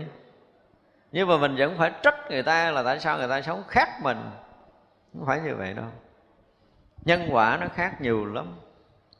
Cho nên cuộc sống là mỗi ngày, nhân quả nó mỗi thay đổi rất là linh thông. Chúng ta không được quyền cố chấp với bất kỳ một cái chuyện gì xảy ra trong đời sống này. Hôm nay mình được cư xử vậy nhưng mà ngày mai là coi chừng không phải như vậy đâu nha. Đó là nhân quả. Nhưng mà chúng ta đâu bao giờ quán sát nhân quả tới chừng này để chúng ta hiểu cuộc sống này nó luôn luôn linh thông, luôn luôn thay đổi. Không tạm dừng và lúc mà người hiểu được nhân quả rồi, thì chúng ta sẽ đón nhận tất cả những cái đến với mình bằng cái sự trân trọng nhất. Đó là người hiểu nhân quả. Dù rằng mới mở mắt ra, được chửi mấy câu ứa nước mắt, nhưng mà cũng phải hết sức trân trọng để đón nhận những lời trong ngày mới này. Thì là người hiểu nhân quả. Chứ không phải là sáng ngày ai cũng nói câu ngọt ngào để cho mình nghe nên mình tu rồi mình không muốn nghe những cái lời khó chịu. Nó nghe lời khó chịu là không có được. Không có. Không có quy định nó được đâu. Cái luật nhân quả nó luôn linh thông và nó đến rất là phù hợp, khế ứng với từng duyên một trong đời sống này. Đó gọi là luật công bằng. Luật công bằng có khi mới ngủ thức dậy là bị một bóp tay sưng cái mặt lên. Đó là công bằng. Chứ không có công bằng tự nhiên ta là đánh mình sao? Không có chuyện đó đâu. Tôi nhớ hồi xưa có một cái lần đang đi ngoài đường mà cũng chập chập tối rồi. Thì cái xe của cái người kia chạy lăn vạn nó đụng xe người nọ trước mặt mình á. Thì mình thấy một cái người lớn tuổi bị té ngoài lộ, mình sợ xe hơi cán họ. Tôi mới dừng cái xe xuống, tôi đỡ người đó, đưa vô trong lề vừa để người đó vô ông lề mới ngóc lên bị tán bóp vô mặt. Chửi quá trời quá đất luôn. Tôi đứng, tôi ngáo ngáo, cái tôi vô vô mặt. Tôi đi, chứ nói câu nào giờ nó cự lộn với nó được. Mình bị bất ngờ vậy, nhưng mà mình vẫn, con dần lúc đó không biết sao mà cũng tỉnh được một chút. Rồi đúng là nhân quả. Nó chờ đúng giờ này nó là nó tán của mình. Nó canh đâu nào mà tôi cũng đâu biết đâu, nó canh hay thiệt á mà nó cũng chẳng dính dáng gì cái người té kia. Tán mình cái quay lưng bỏ đi à. Còn chửi mình thêm một câu nữa mà mày, mày đi xe ẩu mà nó rét nó đứng rõ ràng là nó thấy mình dựng xe rồi nó kiếm chuyện quýnh mình cái gì đó. Nếu mà nó bình tĩnh thì sao? Như tới cái lúc mà bị xe nó cái cánh ke xe mà nó đập vô đầu ngã ra lộ xe kia cắn cái phục gãy cái tay cầm tay lung lơ lên đứng nó tới giờ đúng đúng đúng đúng giờ trước này nó không thể nào làm gãy tay mình được, mà sau này nó cũng không thể làm được nữa. Đúng giờ đó nó làm cho mình gãy tay. Và không bao giờ có một cái chút phiền hận, có những cái bất ngờ đó đó. Làm sao mà chúng ta sống với đạo lý mà nó có những cái thực sự bất ngờ xảy ra mà không sinh phiền hận đó thì lúc đó là chúng ta khéo biết một chút nhân quả. Còn bất ngờ là dễ xảy ra chuyện lắm. Nên là thâm sâu ở nơi tâm hồn chúng ta mà khi chúng ta học Phật cho tới mức mà mình đã thấm. Để mình thấy là chuyện gì xảy ra cũng hết thức là trật tự hết sức là bình đẳng. Thì chuyện thuận chuyện nghịch với mình là tự động nó, nó không còn. Thì được như vậy á, thì mới lợi ích cho nhiều người được. Chứ tự thân mình không được thì không thể lợi ích cho ai. Đây là điều mà chúng ta phải biết. Cho nên ai mà đến một lúc của chúng ta gọi là thuần thục một chút trên lý thuyết, thì cái đời sống chúng ta cũng đã được thay đổi. Chưa nói là chúng ta đã ngộ nhưng mà ít lắm là về nhân quả. Chúng ta phải hiểu là tuyệt đối bình đẳng. Mọi việc xảy ra với trần gian này tuyệt đối là trật tự chúng ta tin không? Chúng ta tin mọi chuyện xảy ra này là quá trật tự đi. Không thể khác hơn như vậy được và ngày nào mà chúng ta thấy hiểu được điều này rồi á thì ngày đó chúng ta có nhiều người nói nếu mà nói cái kiểu này á thì tôi đâu có cần phấn đấu làm gì đâu tôi nói sai rồi. Do tất cả mọi cái nó gần giống như khuôn định nó gần giống như quy lực nó gần giống như quá trật tự rồi cho nên chúng ta phải phấn đấu để xoay chuyển cái hướng mới của mình. Còn nếu chúng ta buông xuôi á, thì nghiệp cũ nó sẽ dồn về và nghiệp cũ thì mình tạo cái gì mình không biết à. Thành ra khi mà mọi người đã hiểu được nhân quả rồi á, thì họ khéo gầy dựng nhân quả mới cho mình khác đi. Thoát khỏi cái dòng lấn quấn cũ. Và họ làm còn tinh tấn hơn nếu một người thấy đúng. Còn người thấy không đúng họ sẽ buông sụi cái chuyện tới đâu thì nó hay tới đó. Thì đó là một cái dạng mà thấy biết không rõ ràng về nhân quả. Càng thấy rõ cái công bằng của nhân quả chừng nào, thì người đó càng sống tốt chừng đó. Càng phấn đấu sống tốt hơn. Còn mà người sống mà thiếu sự phấn đấu, chỉ cần lười mỗi một tí thôi, trong cuộc sống này của mình là người đó không hiểu biết gì đạo lý luôn, đừng nói là hiểu biết nhân quả. Cho nên càng hiểu biết nhân quả chừng nào, là họ càng sống tốt, họ càng tinh tấn hơn chừng đó là người thấy đúng, biết đúng cho nên một người thấy đạo là không bao giờ nói tới cái chuyện làm biến. Không có. Làm gì cũng được nhưng mà đừng có làm biến thôi. À, cho nên là ở đây một người muốn lợi ích thực sự chúng sanh là phải bình đẳng thượng trung hạ và họ cũng bình đẳng họ cư xử. Trong cái sâu ở một cái người đang làm á mặc dầu trong cái cư xử bên ngoài là khác nhau nhưng mà cái sâu nhất bên trong họ là cái gì? Là muốn cho người này giác ngộ đó là cái bình đẳng tuyệt đối. Không có khác được. Đương nhiên là cư xử khác. Cái cách tiếp xúc khác. Cái hành động mình đối với người đó khác, nhưng mà sâu trong lòng muốn người này giác ngộ. Đó là cái bình đẳng. Chứ không có cái tâm khác. Nhưng mà người này, cái nghiệp này không thể cư xử họ cách khác được. Nếu cư xử cách khác, họ không được giác ngộ. Vì mục đích giác ngộ của tất cả mọi người mà người ta sẽ có cư xử khác nhau cho từng người nhưng mà mục đích chính vẫn là giác ngộ cho người đó. À ra là cư xử thuận nghịch gì thì cái chuyện đó là chỉ đến khi nào mà cái người được cư xử đó giác ngộ thì họ mới hay ra. Và có nhiều khi họ hay ra sự thật rồi ông thầy chết mất rồi. Chứ ông thầy không có cái tâm khác, không có tâm khác. Đương nhiên là cái cư xử trong đời sống qua lại chúng ta thấy là hoàn toàn nó không có giống nhau. Đừng có đòi hỏi là sự bình đẳng tuyệt đối trong cư xử là chúng ta sai đó mà là tùy nhân quả của mình mà đón nhận mọi sự việc xảy ra trong đời sống này khác nhau hoàn toàn. Có khi ông thầy phải dứt khoát đuổi cái ông thầy kia ra khỏi chùa, nhưng mà không đuổi là ông này không nên. Nhưng mà phải đuổi. Vì dứt khoát phải tỉnh được cái người này nếu không nhẹ tay người đó không tỉnh đâu. Thì như vậy là cái việc làm đó gần như là bất bình đẳng đối với xã hội là như vậy là bất bình đẳng. Tại sao cho người này ở mà không cho người kia ở? Nó mất bình đẳng đi. Nhưng mà người đó không thể ở tiếp tục môi trường này. Vì môi trường này không phù hợp với người đó để tiến thân. Người này phải đi. Nhưng mà đâu phải đơn giản đâu. Một hành động đó, cái người làm phải chấp nhận nhân quả này. Đừng nghĩ là người ta sẽ thay đổi cách cư xử là không có nhân quả, không phải tất cả những hành động dù rất nhỏ, một thái độ rất nhỏ của mình cư xử với một người khác đều có nhân quả đầy đủ. Không thiếu, không có mất. Cho nên nếu sâu nơi tâm mà không phải từ cái tình thương mà cư xử thì mình chịu nhân quả ghê gớm nó không đơn giản đâu. Do vậy cái bình đẳng tuyệt đối của một cái người mà đi hành đạo này là đối với thượng trung hạ chúng sanh đó cái sâu nhất của vị này là đủ cái lòng từ bi để thương yêu. Rồi cái cư xử thì tính sao nhưng mà cái nền tảng phải là cái lòng từ bi. Cái nền tảng là vẫn phải cứu thoát cho cái người kia được giác ngộ, giải thoát. Hai cái nền tảng này không bị mất ở nơi tâm người này. Nhưng mà cư xử thì chúng ta sẽ thấy nghìn trùng sự sai khác. Chúng ta không thể nào mà đoán định được nếu như mình đủ cái trí tuệ, mình có thể bình phẩm cho một người này cư xử như thế này là đúng, cư xử như thế kia là đúng á, thì chúng ta một là sẽ ngang cái tầm trí tuệ với người đó.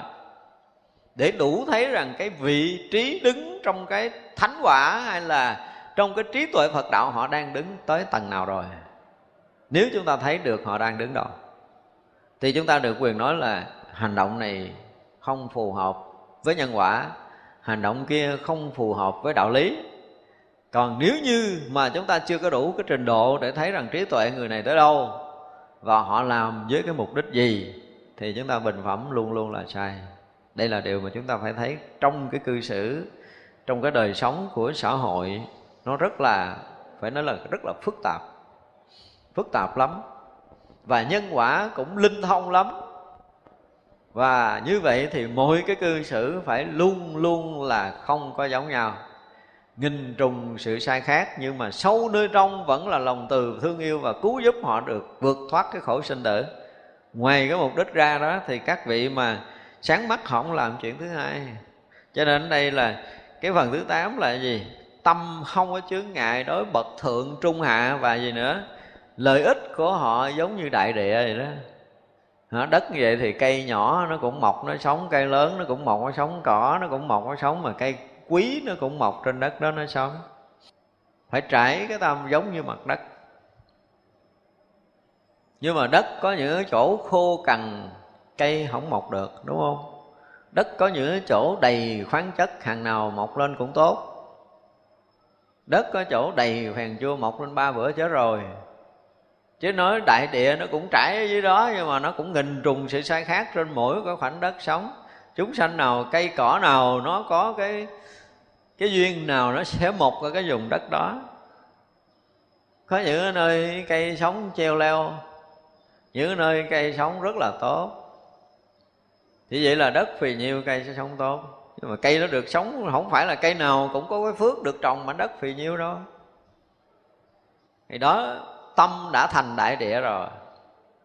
Nhưng mà những loại thực vật sống trên đó thì tùy loài và tùy cái phước của họ mà nó được mọc ở đâu trên mảnh đất này. Cho nên là bình đẳng thì rất là bình đẳng ở nơi thông tâm của cái người mà đi hành đạo. Rất là thương, rất là muốn cho người ta được giác ngộ, nhưng mỗi mỗi một cái hành xử đều có sự khác biệt.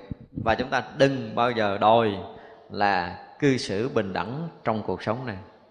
Bình đẳng trong nhân quả bình đẳng trong cái gì? Với cái trí tuệ thấy biết của một cái người hành đạo thì chúng ta phải chấp nhận cái sự thật đó. Nhưng nếu chúng ta đòi hỏi cái gì nó cũng theo cái chiều cái cái cái, cái mong muốn của mình là chúng ta hơi bị quá phải không? Chúng ta phá bình đẳng. Chính là nếu thấy chúng sanh dẫn đến một phen phát bồ đề tâm thì tôn trọng kính thờ xem như vị hòa thượng các vị hòa thượng là với mình là cái gì? Là những người đạo cao đức trọng. Hòa thượng được gọi là cái gì nữa? Lực sanh. Hòa thượng nó nghĩa là lực sanh. Là người có đầy đủ trí lực để có thể sanh được trí tuệ cho người khác. Một hòa thượng mà không có khả năng mở trí cho người khác thì chưa phải đúng nghĩa hòa thượng ở trong kinh nói hòa thượng mà không có đủ cái lực để có thể sanh trí tuệ cho người khác không có đủ cái lực để mở trí người khác thì không đúng nghĩa. À, tôi nói là không đúng nghĩa với kinh chứ tôi không dám xúc phạm. Không có đúng nghĩa với kinh. Cho nên hòa thượng có nghĩa là lực sanh. Từ cái nội lực công phu của mình nội lực trí tuệ của mình với cái thấy biết tu tập mình đủ sức để có thể khai mở trí tuệ người khác làm cho người khác sanh trí tuệ phật pháp người khác có thể giác ngộ được phật đạo thì được gọi là hòa thượng. Đây là cái vị trí rất là quan trọng, cái từ ngữ được gọi là trân trọng ở trong cái giới của cái người tu tập. Thì kêu hòa thượng là cái vị lớn lắm rồi. Cho nên vị nào mà chúng ta kêu hòa thượng là chúng ta tin rằng người này có khả năng mở trí cho mình. Thấy chưa? Thành ra là thường đi học đạo á. Chúng ta thấy ví dụ đối với các vị à, thượng tọa trẻ trẻ, nói ra mình à, mình thấy cái trọng lượng lời nói á, nó không bằng các vị hòa thượng, đúng không? Thực tế là như vậy. Cái vị hòa thượng tôn túc nói một lời là y như là lời sấm truyền nó không phải chuyện đơn giản. Như một vị thầy giảng thuyết hay, người ta nghe người ta có thể gật đầu nhưng mà làm ít người làm lắm hòa thượng cũng cần nói gì hết trơn á, lại gặp hòa thượng nó thôi, về ăn chay trường đi con, cái là suốt đời không bao giờ ăn mặn được. Lực của các vị, nó có một cái gì đó? Nó kèm theo nội lực công phu tu tập với nhiều năm tháng trong một đời. Thành ra là cái trọng lượng của lời nói, cái trọng lực của lời nói, nó là một cái gì đó lớn lao để có thể chuyển hóa được người khác. Thế nhiều khi chúng ta đi học rất là lâu ở vị thầy rất là nổi tiếng mà mình à, không có chuyển hóa vậy đó. bữa đó mình có duyên được gặp vị hòa thượng nhắc nhở một câu cái mình thức tỉnh à. Cho nên cái lúc mà chúng ta chưa có đủ lực đó, ở đây nói để làm cái gì? Là tăng ni của mình đó trong giai đoạn mà chúng ta còn đang tu đôi lúc mình cũng thấy huynh đệ của mình có những cái điều cần phải chấn chỉnh. Nhưng mà mình nói nó không có nghe. Nó không nghe là mình làm gì? Tức hả? Chửi hả? Rồi hỗn hả? Rồi lớn tao nói mà không chịu nghe. Tao tu tước mấy chục năm rồi nha mày. Thường là như vậy đó. Nhưng mà chưa bao giờ ai nói người khác không nghe mà sinh tâm hổ thẹn kiếm không ra người này nữa. Tại sao vậy? Tại mình không có đức để chuyển người ta cho nên mình nói người ta không nghe. Thì cái đó là cái điều đáng hổ thẹn cho cuộc đời của mình. Đúng không? Nhưng mà chưa bao giờ chúng ta suy nghĩ tới cái điều này. Tại sao mình độ người này không được? Là mình không có đức. Cái tâm từ mình không đủ sức để bao dung họ. Họ không có cảm giác là gần mình, họ được bình an. Họ không có cảm giác gần mình là họ được tốt. Họ không có cảm giác này. Họ không cảm giác cái lời nói này là lời nói thật không phải là cái lời góp ý chân tình, không phải xuất phát từ cái lòng thương, không phải bằng cái trí tuệ công phu tu tập. Kêu họ nghe, họ là mình lấy gì bảo chứng cái lời nói của mình. Lời nói không có bảo chứng. Nhưng mà đối với hòa thượng là lời nói có bảo chứng, nó có cái lực tu trong đó. Bảo chứng là cái lực tu và tâm người đó sẽ chuyển hóa. Cho nên từ đây về sau, kinh nghiệm đừng nghĩ mình lớn tuổi là mình ngon mình nói người ta nghe không có nghe đâu. Bây giờ cũng rất là nhiều người lớn tuổi thậm chí là cha mẹ nói con còn cãi. Rồi đi ôm mặt khóc.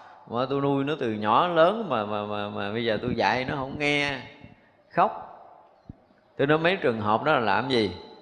Không nên khóc mà vô người thiền tụng kinh đi. Không phải là thiền tụng kinh để bỏ qua chuyện buồn nhưng mà mình phải có lực. Lời nói của mình thực sự có trọng lượng với nó thì mới chuyển được người ta. Cái cha mẹ là cha mẹ, nhưng mà đến một cái lúc trong đời sống mình bị mất cái gì đó rồi. Đối với con mình trong cái nhìn của nó nó nhìn mình là do mình bị cái gì đó thì không biết. Và nó không còn tin lời nói của mình nữa. Cho nên nói vậy không nghe là đúng rồi. Tất cả đứa con hư là do bà mẹ thiếu tu. Nói này hơi mít lòng nhưng mà đó là một cái sự thật có nhiều người than giảng là, thầy ơi, con trai tôi thế này thế kia, tôi nói mẹ tu đi là tự động con ngoan. Mà nói đây là bằng tất cả cái kinh nghiệm tu tập của tôi. Phải nói một câu như vậy. Một bà mẹ có đức, còn luôn luôn sống tốt. Thì đây là cái điều mà chúng ta phải học, phải chưa? Tất cả những cái huynh đệ muốn nhắc nhở em của mình chuyện cần là sống tốt đi. Thật sự cái cuộc sống của mình á, nhất là sống trong tập thể, quý vị thấy một cái điều rất là hay là gì? Cái cuộc sống mình là bài học, chứ không cần người ta nói đâu, người ta nghe nhiều quá rồi, nghe ông thầy nhiều quá rồi, đọc kinh cũng nhiều quá rồi. Nhưng mà thấy thực tế cái người nào sống tốt thì họ chưa thấy. Cho nên có những cái người mới xuất gia, họ nhìn những cái hành động cử chỉ của của đàn anh, đàn chị của mình á họ thầm có một cái gì đó chán nản. Tại vì phía trước mình cũng chẳng ai làm cái gương sống tốt mà. Nói thì nhiều nhưng mà sống thì được cái gì? Thực tế là chúng ta sống được cái gì mà chúng ta nói người khác nghe? Mình vẫn còn ganh tị mà. Mình vẫn còn hơn thua mà. Thậm chí là còn tranh chỗ ăn, tranh cái cái chỗ ngủ mà mình kêu mà nói không biết sao mấy cái cái, cái, cái, cái cô trẻ trẻ này lì quá thầy ơi nói hoài không nghe con rầy hoài không được thầy. Thì giờ ông thầy nói sao? Đánh nó nó nào lì đánh nó hay sao? Có chuyện đó. Cho nên chúng ta học cái từ mà tới cái từ mà hòa thượng là chúng ta phải hiểu được cái lực này. Trong cuộc sống nhất là những người tu tập họ có tu thì cái đức của họ càng lúc nó càng lớn. Cái lực của họ nó càng lúc nó càng lớn. Còn người không tu tới già nói một câu hả, người ta nghi ngờ. Phải nói thật á, có những người chúng tôi gặp, không biết cái nghiệp của họ làm sao, hoặc là cái nghiệp của mình với người đó cũng làm sao á, mà khi họ họ mở lời là mình nghe mình buồn ngủ à nói mà nói chuyện để người ta ngủ là một cái chuyện là cái lực của mình không có. Không có lực. Cái thứ hai là chuyển hóa thì chắc chắn là không có thể chuyển được rồi. Cho nên khi mà nói tới tôn trọng một phen mà thấy một cái người phát bồ đề tâm, chúng ta phải tôn trọng như vị hòa thượng là tại vì cái người phát bồ đề tâm là phát tâm thành phật rồi cái tâm của họ lớn lắm, họ phải phát bồ đề tâm độ tận chúng sanh muôn loài. Có nghĩa là một người đã giác ngộ, đã có trí tuệ, và họ có khả năng chuyển hóa chúng sanh, họ mới phát tâm này. Thì được gọi là hòa thượng. Một vị hòa thượng phải có đủ cái lực này. Tại ra khi mà chúng ta đi đâu á, quý vị để ý khi mình học đạo cái này nó dễ kinh nghiệm lắm. Đi gặp người à, những cái vật bậc à, tu tập ở trong các chùa chiền có khi mình ngồi gần thôi. Không có cần nghe nói câu nào hết. Mình cảm giác nó có một cái gì đó, nó bình yên ghê lắm. Có một cái gì á, khiến cho mình tỉnh hơn. Mặc dù là không có nghe người này nói một câu gì với mình hết đó và đó là cái lực đó. cái lực tu của các vị đó. Tại vì họ đang rất là bình yên. Cho nên là họ sẽ trải rộng cái bình yên của họ trong không gian họ đang ngồi vì vậy mà, có đôi lúc mình cũng muốn cười ghê lắm. Nhưng mà gặp người đó cái mình cười không được. Không phải sợ đâu. Nhưng mà tại họ yên quá rồi mình, cái lực cái lực mà vọng động của mình nó không đủ phá cái yên của người kia. Họ chỉ cần họ lết là ngồi sau lưng mình thôi, không có cần mình thấy mặt nhưng mà mình cười không được nữa. Nó có những cái lực như vậy mình nhiều khi mình cũng tính toán, mình gặp vị thầy đó mình sẽ hỏi nhiều chuyện lắm nhưng tự nhiên gặp cái tắt rồi hết trơn, không biết hỏi gì luôn. Nói thầy con nhận tính hỏi thầy nhiều chuyện lắm nha thầy, nhưng mà lên đây tự nhiên con quên hết rồi. Có những người mất ngủ, thì lại ngồi gần cái vị có lực yên đó, cái dựa dách ngủ luôn à.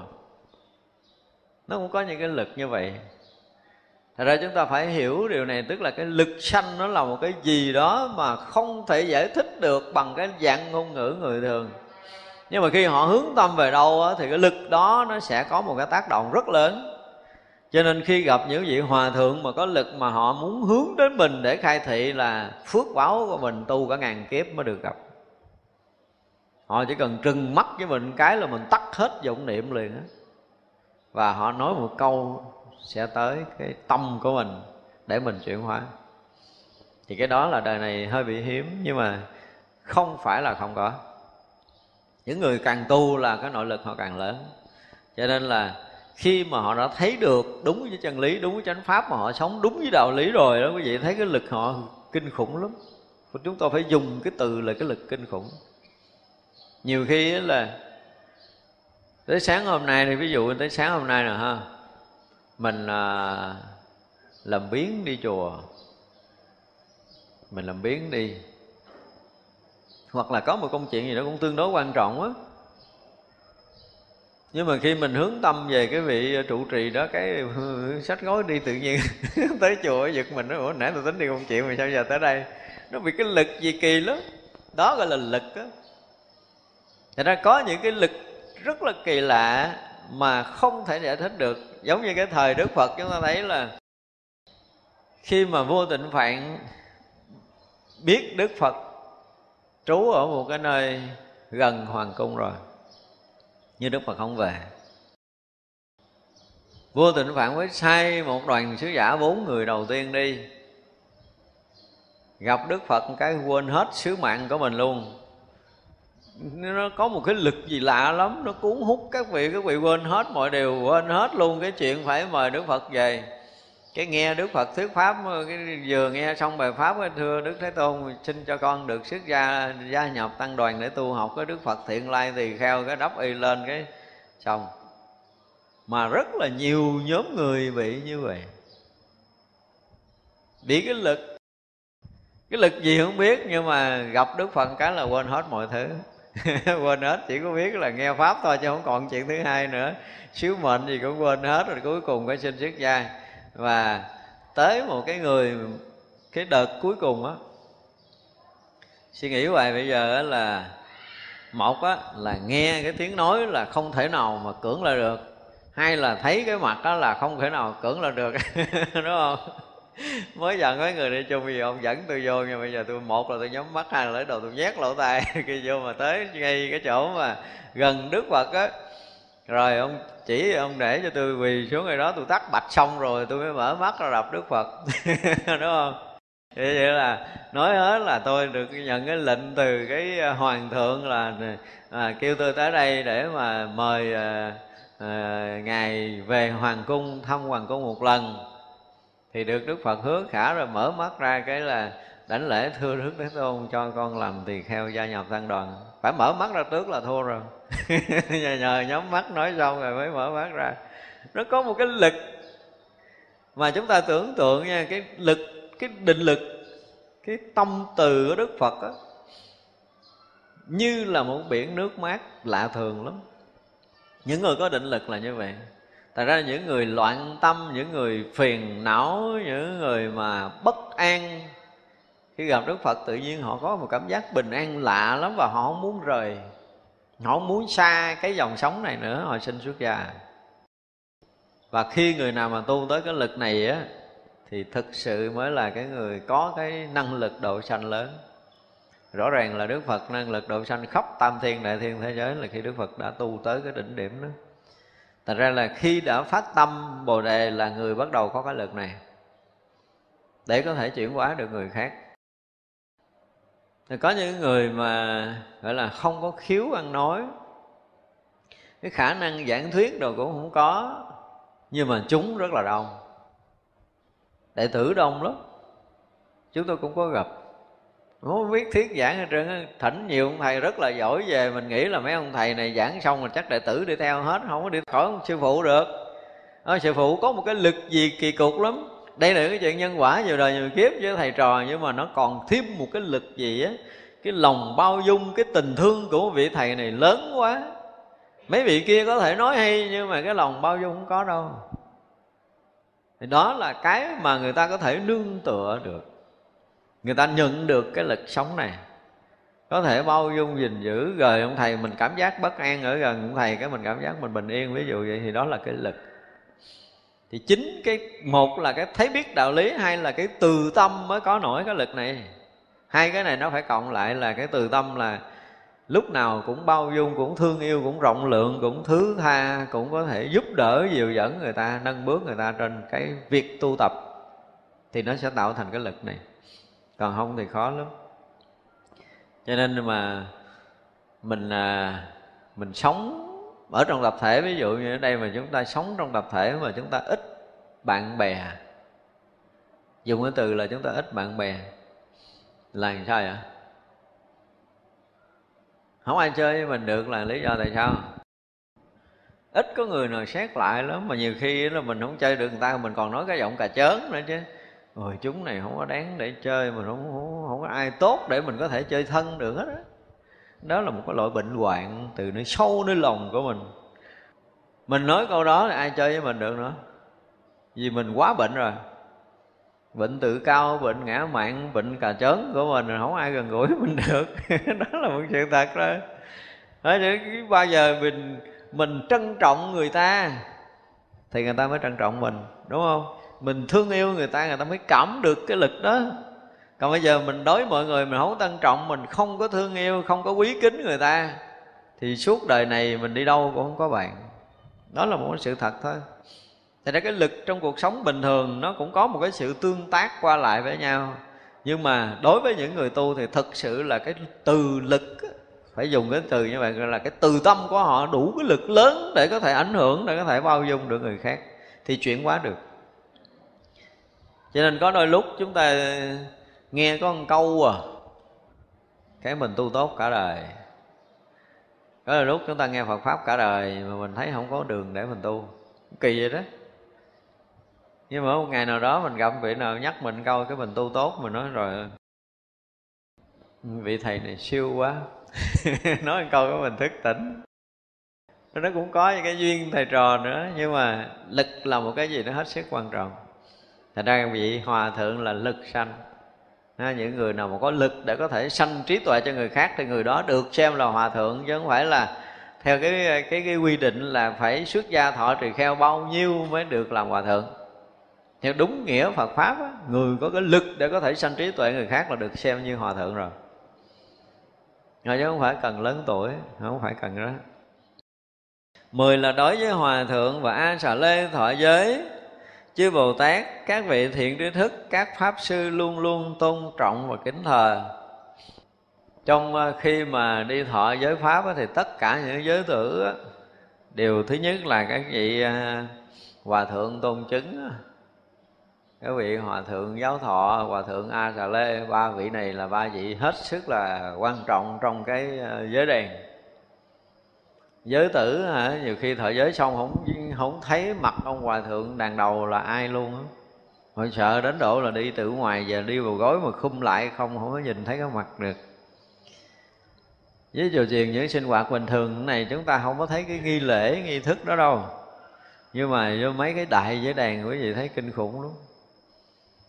Nếu hòa thượng đi từ đây mà cho tới cái cái đàn giới là một km, chúng ta thấy quỳ rạp xuống hết dưới đất á không dám cất cái đầu lên không biết hòa thượng là ai nữa. Lúc thọ giới cũng vậy. Thật ra là chúng ta vô mấy cái đại giới đàn chúng ta mới thấy là cái lực đó kinh khủng lắm. Còn mấy cái đàn tràng bình thường nó không có cái điều này. Thật ra tất cả những người mà giới tử tôn trọng các vị hòa thượng, các vị A Xà Lê, các vị giáo thọ rồi đó Như thế nào thì cái người học đạo cũng phải tôn trọng cái người phát Bồ Đề Tâm như thế đó. Tại vì cái người phát Bồ Đề Tâm là phải đi khắp tất cả chúng sanh, muôn loài để cứu độ chúng sanh để được giác ngộ thành Phật. Cho nên nếu mà chúng ta thực sự tôn kính một vị pháp bồ đề tâm, có nghĩa là chúng ta tôn kính cái quả vị phật trong tương lai của mình. Và cái người phát bồ đề tâm là người đã chắc chắn đã được thành phật rồi thành ra là chúng ta phải tôn trọng cung kính như tôn trọng cung kính một vị phật là đúng hơn. Tức là tất cả những vị pháp bồ đề tâm đều có khả năng thành phật và thời gian thành phật của họ là gần như ngắn à không có dài. Thật ra nếu mà một người mà một phen phát Bồ Đề Tâm rồi Thì thực sự rất là xứng đáng để trời người tôn trọng cung kính và cúng dường.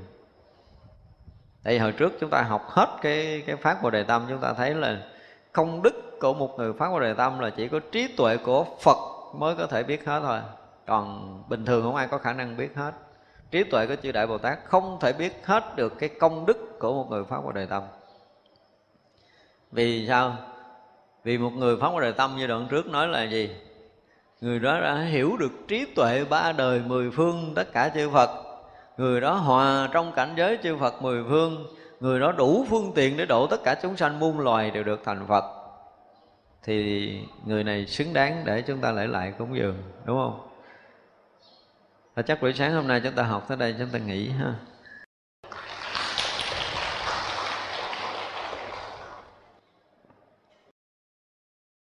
Quý vị chắp tay hồi hướng. Chúng sanh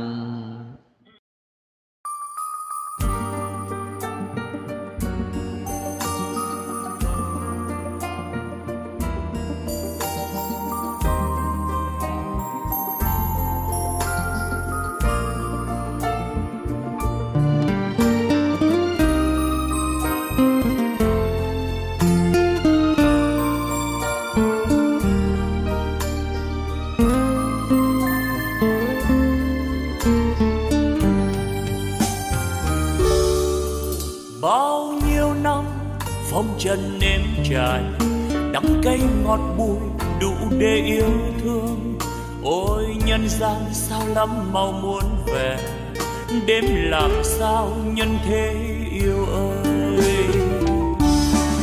Xin tạ ơn những gì đang có. Xin tạ ơn phật tổ oai linh. Xin tạ ơn chư vị thánh hiền. Xin tạ ơn đất trời sông núi. Xin tạ ơn vũ trụ mênh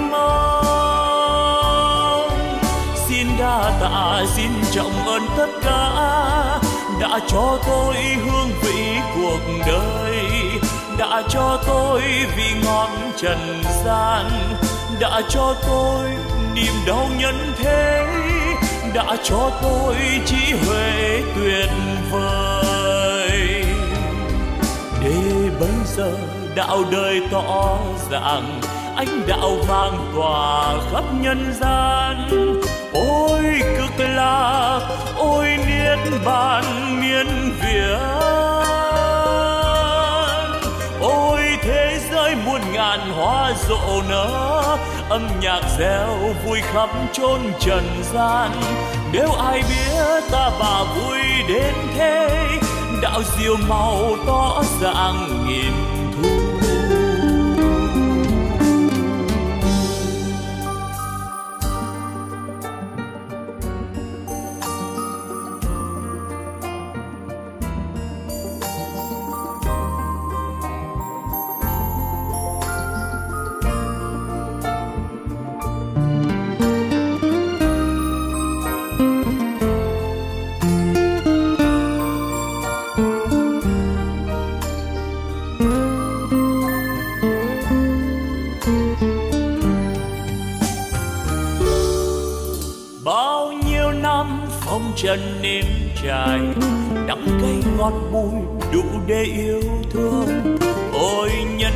sao lắm mau muốn về, đêm làm sao nhân thế yêu ơi. Xin tạ ơn những gì đang có, xin tạ ơn phật tổ oai linh, xin tạ ơn chư vị thánh hiền, xin tạ ơn đất trời sông núi, xin tạ ơn vũ trụ mênh mông xin trọng ơn tất cả đã cho tôi hương vị cuộc đời, đã cho tôi vị ngọt trần gian, đã cho tôi niềm đau nhân thế, đã cho tôi trí huệ tuyệt vời. Để bây giờ đạo đời tỏ ràng ánh đạo vang tỏa khắp nhân gian ôi cực lạc, ôi nghĩa bàn miên việt ôi thế giới muôn ngàn hoa rộ nở, âm nhạc reo vui khắp chốn trần gian. Nếu ai biết ta bà vui đến thế, đạo diệu màu tỏ dạng nghìn thu. Nếu ai biết ta bà vui đến thế